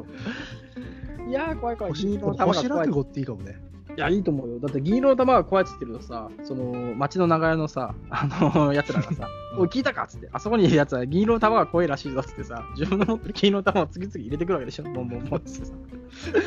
で、最後さ、こう、で、覗いてみたらさ、なんか普通に水をジャージャー出ししてべるしべっつってて。 めえやろうっつってさ、てめえって言った瞬間にさ、光にみんなが包まれてさ。で、なんかさ、とあのそれを見たご隠居がさ、あー喉が渇いた、水を一杯くれるかねっつってさ、おしまいだよな。あのね、ちょっとね、前回のね、タピオカ落語、ともうねか、比べ物にならないぐらいね、クオリティ高いですよ ね。それそうだよ。銀色の玉落語。水の、あのね、瓶の玉が怖い。いいな、江戸の街が光に包まれるっていうそう酒は最 高だな。なんだあいつ、銀の玉が怖いって言って、本当は怖くねえんじゃねえかっつった瞬間にさ、光に包まれてって る。あーって。いやいや、不謹慎この上ないのだがっていう。いやね、そんなことをね、あの思ってますけどね。このね、あのー銀の玉落語を披露するためにね、1時間48分も使ってるからね。うわあ、すげえな、これ。まあまあまあ。じゃあもうスクーターに乗ろう。ス作ったの作ったのねうんまあとにかく結構絶望を味わったと。そうでこの星に降ろされてどのくらいになるんでいって言うとさ老人がね知るもんか分かるもんかっつってさでおしまいでバイバイっつってな、まあ、別れていくわけですよ、うん、で、そこで銀のスクーター、あ、銀のスクーターじゃなくて、スクータ ーまあ銀の玉が元気がなくなったのねっつって、ちょっとこう、うん、言葉をかけてくれる。優しいね金の玉がねでさあもうね、えー男はいくつのいくつかの町を過ぎ大きな町に入りましたね、うん開拓時代には10万人も住んでいただろうかっつうねまあまあいい都市ですよえー開発だ研究だどこかの衛星だわ小惑星だなどと動き回ってたんだろうってねその頃はね、うんまあ、言ってますねでうん地球の天国化のために全部が引き上げてしまったってさこれ単語すごいな地球の天国化のためってさええみたいな今はね、まあ、哀れなもんですよ街中にね、まあ、街にはやっぱり吹っ飛んだ跡があってね中央の高いビルディングも上の方がなくなっていたっていうかねまあ多分上の方に登ってさ誰か生活してたやつがいたんだろうねそうだね、そこで吹っ飛んじゃった。飛んじゃった多分だから主人公と同じような感じで高いところから見渡せば何かあるかもしれないって上がっちゃったんだろうな。まあね、あのいろいろあったんでしょ。まあ、もしくは元市長かもしれないね。もちろんメイヤーでさ、人をね、 ああ誤って起こしたメイヤーがさ、俺はここでも市長だっつって、 そうそうそう、俺がここの市長だとか言ってたらね、ドカーンとかさ、狂気だな、それ。でもそれで一本映画が作れそう。だからこれ何がやっぱやりきれないかって言ったら、そのね、爆発の後こそがそいつの生きた証でやるっていうことがもう視覚的にも分かるというね、そうね悲しさね。うんいやでもね、いいんじゃないですか。だって我々さ、今さ、ひっそり死んだってさ、別に何も残んないわけですよ。ね。うんああだってお互いしね、急に今死んでもさ、ああ、もう明日ラジオどうしようかなぐらいしかないわけだからすこごいなの。世界はさ、このね、爆発の後っていうさ、う痕ん跡を残してさ、まあねあのーこの、なんつうの、うんこの、この死が特定しやすい世界ということで、恵まれてはいるんだろ,、いるんだろうなと思うんだよな。まあね、散り際はね、あるからね。まあそんな感じでね、まあ、スクーター止めましょう、もういい加減思いね。まして、街をね、街歩をいてみたんだよ。歩いてみた、うん。うん、そしたら意外と人いるんだよね。いるんですね。まあちょ、ちょっと見ただけでも10人ぐらいなんかね。いるこれもやっぱしこう非常になんていうのかな順番がをちゃんとしっかり書いていていき,、うんね、いきなり最初の方で人現れてたらうん違う話になってくるから、とにかく玉との交換交流っていうものができてから人に出会わせてんだよちゃんとね。これはね、そうだね、うまいね。まあ、でね、えー、でも本当そういうのうまいよね。いやね本当にだから今回読んでてねあすごい抑制っていうか整理された書きぶりだなって思って。ねえ、ねえこういうのがいいです。まあ、そのね、まあ、スクーター止めて、えーもうじゃあこの町にもうずっといることにしましたよ、男もね。もうだってどこ行ったと同じなんだからさ。そうね。いいよ、つってさ。そこでいいよ。で、えーただね、あのーいろんなことがあったけどさ、乾きと玉のボタンを押す時の恐怖は最初と少しも変わらなかったっつってね。慣れないんだよなこれ慣ばっかれりはないね。うん死ぬかもしれないんだからさ、それはやっぱ慣れないよね。うんで、おすごいな、これ。はっきり言ってんじゃん。銀の玉はもう表情を作らなかったっつってんね。そうそう、まあだから本人が繁栄だから本人の心が死んでしまえば銀の玉もまた死んでしまうんだよな。うん、だからこうすごいね、彼の内部の表情が一定したからかもしれなかったってね。うん。でもあのここの抜き差しも巧みだなっていうのはささっきのさロードムービーではっきり言って読者としてはテンション上がってんだよ、そうだね。う、うんん、で玉のなんつうのポジションも我々の側に寄ってきてくれちゃってたのよでも、結局やっぱしこれた死だから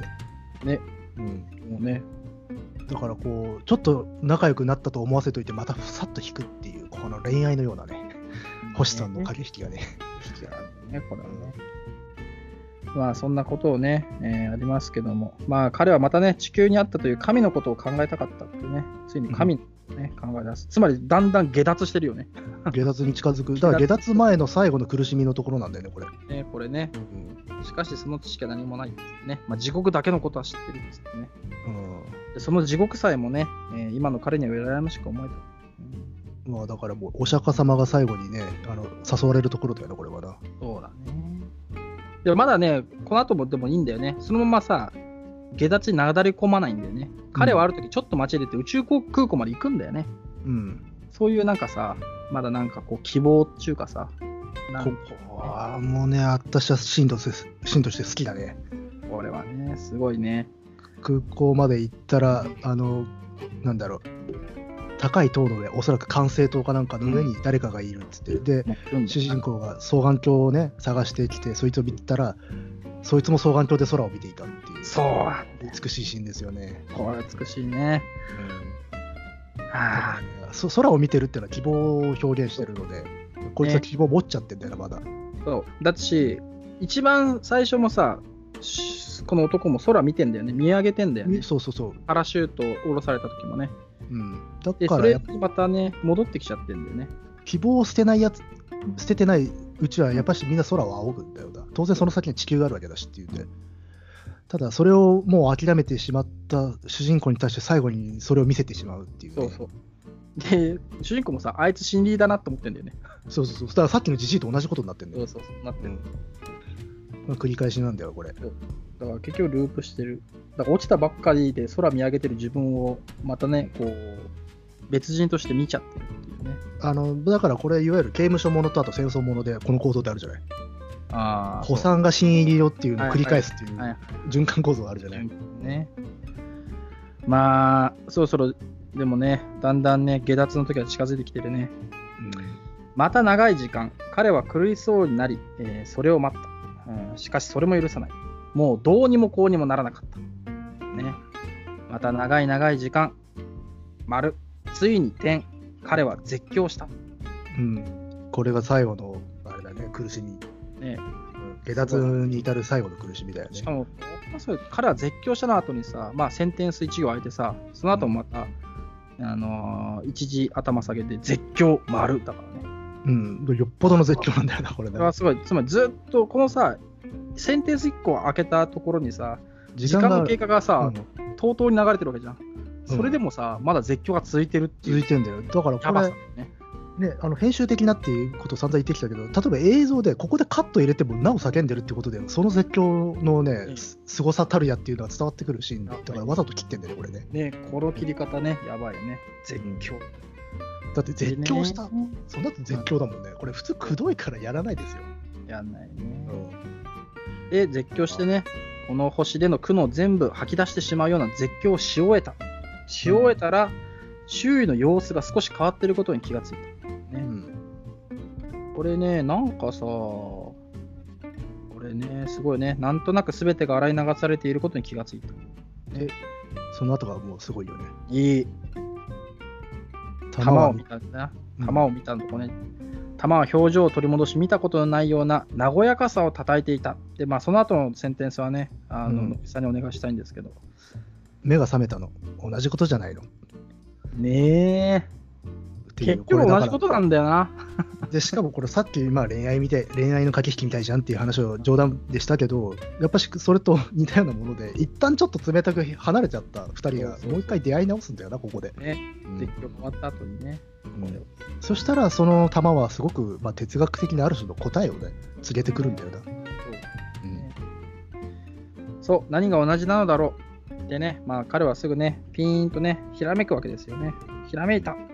ねまあ、これは地球の生活と同じじゃねえかっつってさ。そうなんだよね、うんいつ現れるかもしれないし、ね、自分で毎日死の原因を作り出しながら、その瞬間を手繰り寄せているって、これめちゃくちゃすごいな、これな。うん自分で毎日死の原因を作り出しながら、その瞬間を手繰り寄せているって2回読んじゃうぐらい、これすごいな。いや僕すはごねいことだよジーンとしたこれは。うんガーンっていうねここの銀の玉は小さく、そして気になる。地球のは大掛かりで誰も気にしない。ね、そうそうそそうれだけの違いだったってね。これだからまあ地球と対比してるって言ってたのはこれとあとこれの前に1個ささやかなところでもあるんだけど3回ぐらいやってんだよ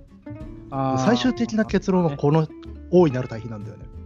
これはすごいよね。弾は小さく、そして気になる。そうだね、地球のさ、なんかさ、思いを馳せるときもさ、基本的には水のこと言ってたもんね。水だし、海だ、なんだ、台風だっつってさ。確かに銀の玉は水をくれる丸いね、地球だよ。ありながら地球というのは常に死死の可能性なんだよな。そう。でね、だからそれはあの生存のために欠かせないものを与えてくれるということはつまり死の可能性を内包してる常にあり続ける存在なんだっていうことでだから生死と生なんていうのは分かちがたいものだからっていうことに主人公は初めてここで気づくんだよな。死と寄り添いすぎたがゆえに。ね嫌になっちゃったね、地球に住むのがね。だそしたら変わんねえじゃんってなった。ね、変わんねえじゃんってなったじゃん。でさ、うんその、それだけの違いだった。なんで今までこのことに気がつかなかったのだろうの後をちょっと乃木さんお願いしたいんだけどさ。やっと気がついたのねっていうねえ、玉は優しく笑ったっつってさ。だからこれさ菩薩なんですよねこの玉はねもうね、弥勒だ よ。もう、5億、弥勒50何億のさ、 56億7000万ねえもうで、彼はね、玉を抱いてボタンを押した。ね、初めて落ち着いて押せたのだってね。うん恐怖ではない理そ由ででね、水は出た。彼はそれを飲み、また水を出し、赤い壺を入れて、ね、ご飯も食べて、ね、うんそしたら部屋を見わ 見渡してさ、こうベッドの耐えられない汚れに気がついたんですよ。だから余剰が生まれるんだよねそう心そうにそううんもう下脱してるからね。よで、よっしゃっつってさ、彼はろ浴室に行ってね、ああ汚ここれたは肉うん見事ですね見あ事お風呂かってお最後、風呂だよ。これだってさ、あれも一緒じゃない。 あのーお供えもそうでしょ。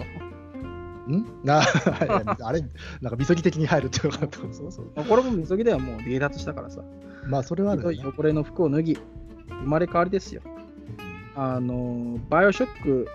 インフィニティもさ、最後こう、水の中に入るじゃん。もうやってないか、インフィニやテっィ。てないよえー風呂の中にね、玉を抱えて座った。コップを外し、ボタンを押し続けた。音も気にならねえっつってな。うんむしろ楽しくむしろね、彼は音を継続させ、リズムをつけ歌を歌っている、ね。すごいね。この時の歌何だったんだろうね。わかんないねこれはねこれは気になるな。何だろうね。何なら合うかね。やっぱ水の喜びを歌った歌なんですかねねでもなんだろうね。でもやっぱさ、こう、オールディーズのさ、まあ、アメリカンソングじゃないとさ、はまんなそうじゃない世界の。まあそうだろうねだ確かからにフォーラいいわゆるフォールアウト的なさ。的な感じだとすればね、うんね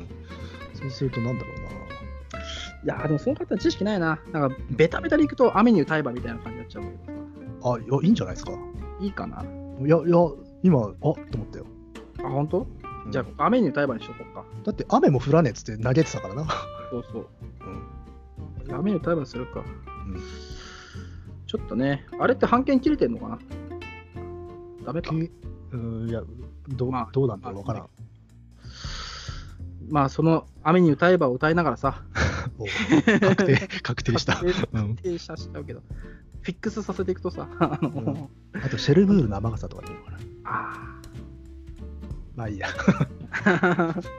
で、戸を開け、えー窓を開き、空気を流れさせ、水を集めた。ね、水を水は少しずつ風呂の中に溜まった。ね。で、彼はね、地球の文明に仕返しできたような気がしたわけだね。まあ、下脱した、まあ、つまりさ、こうね、なんかまあ苛立ちとか何もかもから解放されてるわけだからね、彼はねだ。から死は恐れるものにあらずというか死と生は同じものであることに気づいてしまったっていうことだからね、だし、まあさっきも本人も言ってるように、まあ、どこも一緒じゃねえか、バカ野郎っていうさ。そうそうそう今まで普通に生きてきた人間と同じことをやっていただけなんだただそれだかがらスケソリッドになってただけなんだって話なんだよね、だから別に俺はなんか流刑されてるもんなんだ、みたいなね。まあ、水はさらに溜まり、えー波立ち溢れました。ああ、すごいな、そこまで入れてるんだ。やべえな。だって溢れてんだよ。うん まあねで、彼は玉を抱きしめた。今までの長い灰色の時間から解放されたのだった。地球から追い出された神とは、こんなものじゃなかったのこんなものじゃなかっただろうかっていうこれもいいよね、急にね、地球から、まあ、宗教がなくなった、締め出された世界だからね。そうそうそうその中でこの流刑っていうか処刑の星で悟りを開いた一人の男の物語だからねそうそう、だからね、一瞬神と、まあ、ブラフマンですよね。もう、ブラフマンは人格を帯びてないんだよねあれはあ、違うねあれ、うんもう一個あるよね、ブラフマンじゃなくて、アートマンアートマンか。アートマンは人格アートマンはこ個人の中にあるものでブラフマンは宇宙の最高原理でそれが一体化するとボンが一秒だからあ、ボンガスで、これはアートマン違うか。まあでも世界の調和と一体化した気持ちっていうことだから遠くアはないんじゃないーでトすマンね。かアートマンの問題ですよねね。で、まあ、地球から追い出された神とはこんなものじゃなかっただろうか。で、まうあ、ん最後に自分ですよ。まあ、これはのりくんに読んでもらおうかな。あいいですか、うん彼の目の前が不意に輝きで満ちたように思ったっていう。すごいな悟りの光、うん悟りの光が死の光なんだよな。まあね、さっきちょっと落語の話で笑っちゃったんだけど、うん、いや美しいシーンだよね、やっぱしこれは。うん、まあね。これはね。多分この絵が浮かんでたんじゃないかな、最初の方に。その、なんつうの、さ悟り的境地を示すか神々しい光と、爆発の光っていうところからスタートしたんじゃないかな。まあそうだよね。うんまあ、書き方は人によってだけど、うん、あどういう風景を見たいかっていうところから書き進めるものも多分あるから。でもこれは、でも、うん、やっぱり回数回数計算され尽くしたなんかね、運びだな。そういうけどね、最初から最後までそうだけどさ。あのこういう感じで順を追ってくどくど読んでいくと分かるけどやっぱし本当に配置とか展開の順番であるとかがやっぱし巧みですよねうん、そうだよね。あのだからよくあなんかこう一発のアイディアの凄さみたいなことに幻惑されるけどつ割とこういうなんつうの積み重ね的なうん。筆致っていうのはすごくしっかりしてるんですよねいやー、これはすごいよね、やっぱりね。配置もそうだけど。いやでテーマ的なものはこれはもうさ分かるでしょ当然読んだ人はさー、いや、わかるわかる。だから、うんつまり、まあ、犯罪はいけないってことだよね。おお 怖え怖えぜね。よたよたろう怖えぜだろうが ね。犯罪は怖えっつってさ、あのー、分かっ言てたさ犯罪は怖えって言ってるとさ、あのそれを聞いたさ、あの長屋の仲間がさ、あいつ犯罪が怖いらしいぞってさ、どんどん窓からさ、こうさ、犯罪を投犯げて罪を投げ入れるわけよ。で、そうするとさ、そろそろあいつもなんか怖くて怯えてるだろうっつってさ、覗くとさ、あの犯罪と遊んでんだよね。 その中でさ、意味が意味が全然わかんない あ、いやべえ、あの野郎っつってさ。あまあそんなことですけどね。ちょっといね、やいやいや2度目の落語は失敗したなと思 ってね、あのーこの録音もね、あの流すかどうかもちょっと悩んじゃうようになっちゃったけどさ、でも2度目の方はちょっと作風が似てますねオタクと作風が。あそうね、最近ね、最近はもうね、あのーよく書くようにしましたからね。えーいやまあじゃあちょっと総括をしましょうか、はいそうだね。あどっちがやんだい、総括を。い、やいやそこはまた探偵さんが僕助手ですからねいやいやいや、でもさ、あれ前回どっちやったっけ両方やったんじゃない、あ前回両方やったんだけど、総括。うん、えーっと、そうね。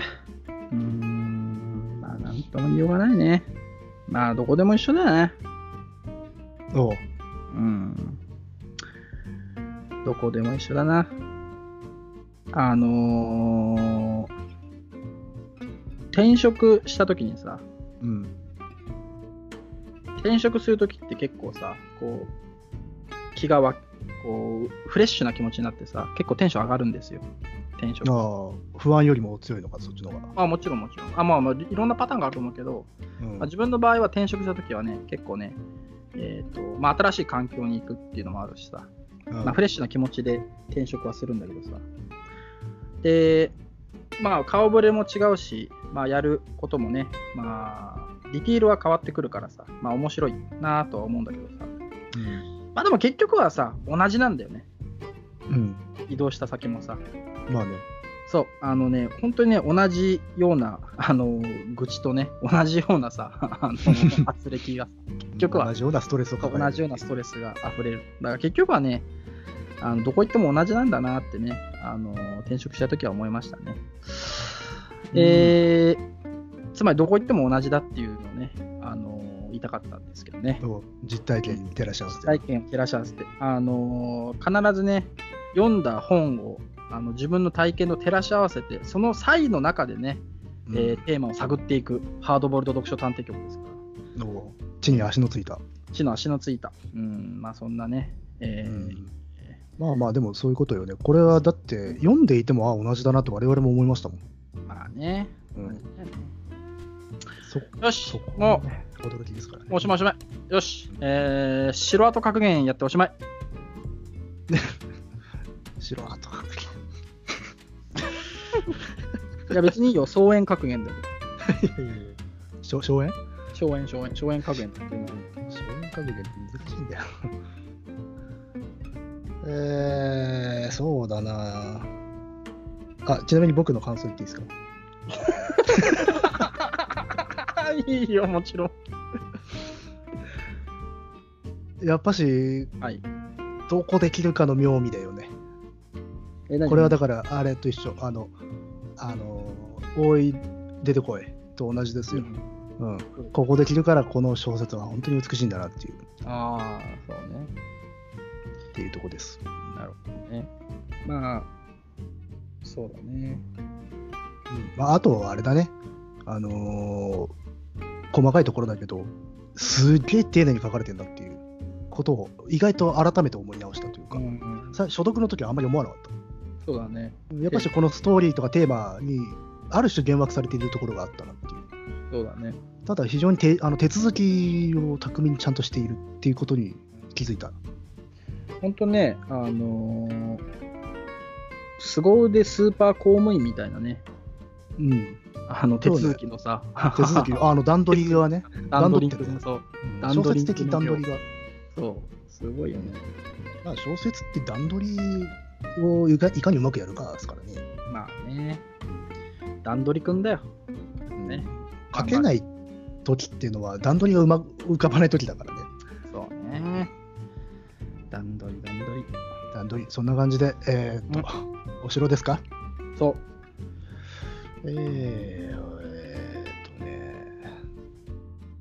えーっとね、 これはね、えーっとね、 やめようか。 いや、ちょっと待って。いや、出てくると思う。じゃあ分かった。俺がそもさんって言うから、セッパって言った後に、白後のなんか言ってくれ。ちょっと待って全然、全然手助けにならない、それは。なんか、あ、じゃあ、なんかし聞いてくれ。質問してくれ。はい、分かった。じゃあ、白後の格言ってありますちょっともうちょっと細かいし城のなんか質問してくれ、そうね。じゃあ、一番ね、うん。うん、嫌だなと思った白後はどこですか嫌だなと思った城跡ですか。えー、全部大体嫌なんだよな。その中でも一番、なんか、心に今浮かんだやつは何なんですかあーえっ、と、滑落したことがあるお城は嫌嫌でした ね。いや、当たり前なんだけどね。滑落したってどういうことえーっとね、あれはね、埼玉県だったかな。はい。の長瀞にあるお城で、某お城で、おの山城なんだけど、登って、でね、そこはね、山頂に城跡があるんだけど、実は中腹にもあるの。えー、あのね、まあおな、同じお城なんだけれども、なんかうんおそらく作られた時期がお違うと言われてるんだよ、あの構造が違うんで。で、中腹にある方がね、あの後の時代に作られたものらしほうほくう、巧みなんですよ。で、複雑なんで、えーで興奮しちゃって、うん。けど、複雑ということはよくできてるってわけなんですよ。はいはいはい。つまり、危険にできてるんですよ。ああ、なるほど。で、興奮して、わあ、すげえっつって、こう、パシャパシャ取って、歩き回ってたら落ちちゃいまして、あ、自分が滑落したの滑落しましたね。ええこれ大丈夫だったの怪我は俺は怪我はしなかったんだけど結構下まで落ちてってでお城って特に関東多いんだけど、下が湿湿地帯が多いああ、なるほどね。湿地帯で守ってたりするのよ背後をあはははで下まで落ちましたよであーぐちゃっつってええでも危ないよね。だってさ、危ない危ない枯れたさ、折れた枝とかで刺さっちゃうことだってあるもんね、そんなん全然ね。えっ、とねつるみたいなのが張り出してそこに足引っかかって止まったのないよ。で逆さになっ逆さになってえあのうんぶあのもちろん逆さっつってもあれで地面には接してたんだけど体勢がくるんってひっくり返っはいて逆さになってでうわっつってで起き上がったらもうそこはすぐ湿地下帯が湿地帯だったすごいっね。ていうことはあって、うん、だからそれはまあ完全に自分の不調理なので、その 城のせいではないですけど、その城っていうか、まあ、城ってそういうふうにできてますかなるほどね。うん、まら、危なく作ってあるもんなので、あ、もうね、ちょっとまあ、これを聞いたね、あの方は、ぜひね、その長瀞の、あの中腹の方のお城だっけね。あのにて頂上とうん。てあの中腹にもあるっていう。うん。まあ、そちらに、あの、行くときはね、まあ、くれぐれも注意して気をくつだけてさくいだ。さい。あの中腹の方はね、道がないわけよ。よし、わかった。じゃあ今日は終わりにしよ だから気をつけてくださいねってことよ。う。まあ、というわけでね、えー星新一さんのね、まあ、傑作、えー、処刑のね、初見ディティクティブをね、えーしましたけどね。あんまディティクティブの犯人っていう感じはしなかったな。犯人は一体誰だったんだろうな。犯人は大衆かなまあ、そんなことをね、思 いましたね。まあまあまというこあ、死とをで、所有のものとしなさいってことです。うん、まあ、アートマンだな。もう、お互い適当なことを言い出しましたけど。 えーっと、まあ、次回はね、処刑でだいぶ疲れちゃったんでね、この後、なんだっけな、えーっと、もう一個もなんかヘビーそうなんだよな。 あのなんだ順教じゃないですか。順教か。順教ね、読んだことないんですよ、実は。と、順教と月の光か。ね、まあ、順順教番は次が順教順教。だけど、多分順教もなんか大変そうだから、うん。あれだね、あの、まあ、置いてもいいですよ。うん、ちょっと雑談会を挟んだりするかもしれないですね。ということで、はい。またお会いできるといいですね。お相手は、えー、茂木と、え堂本で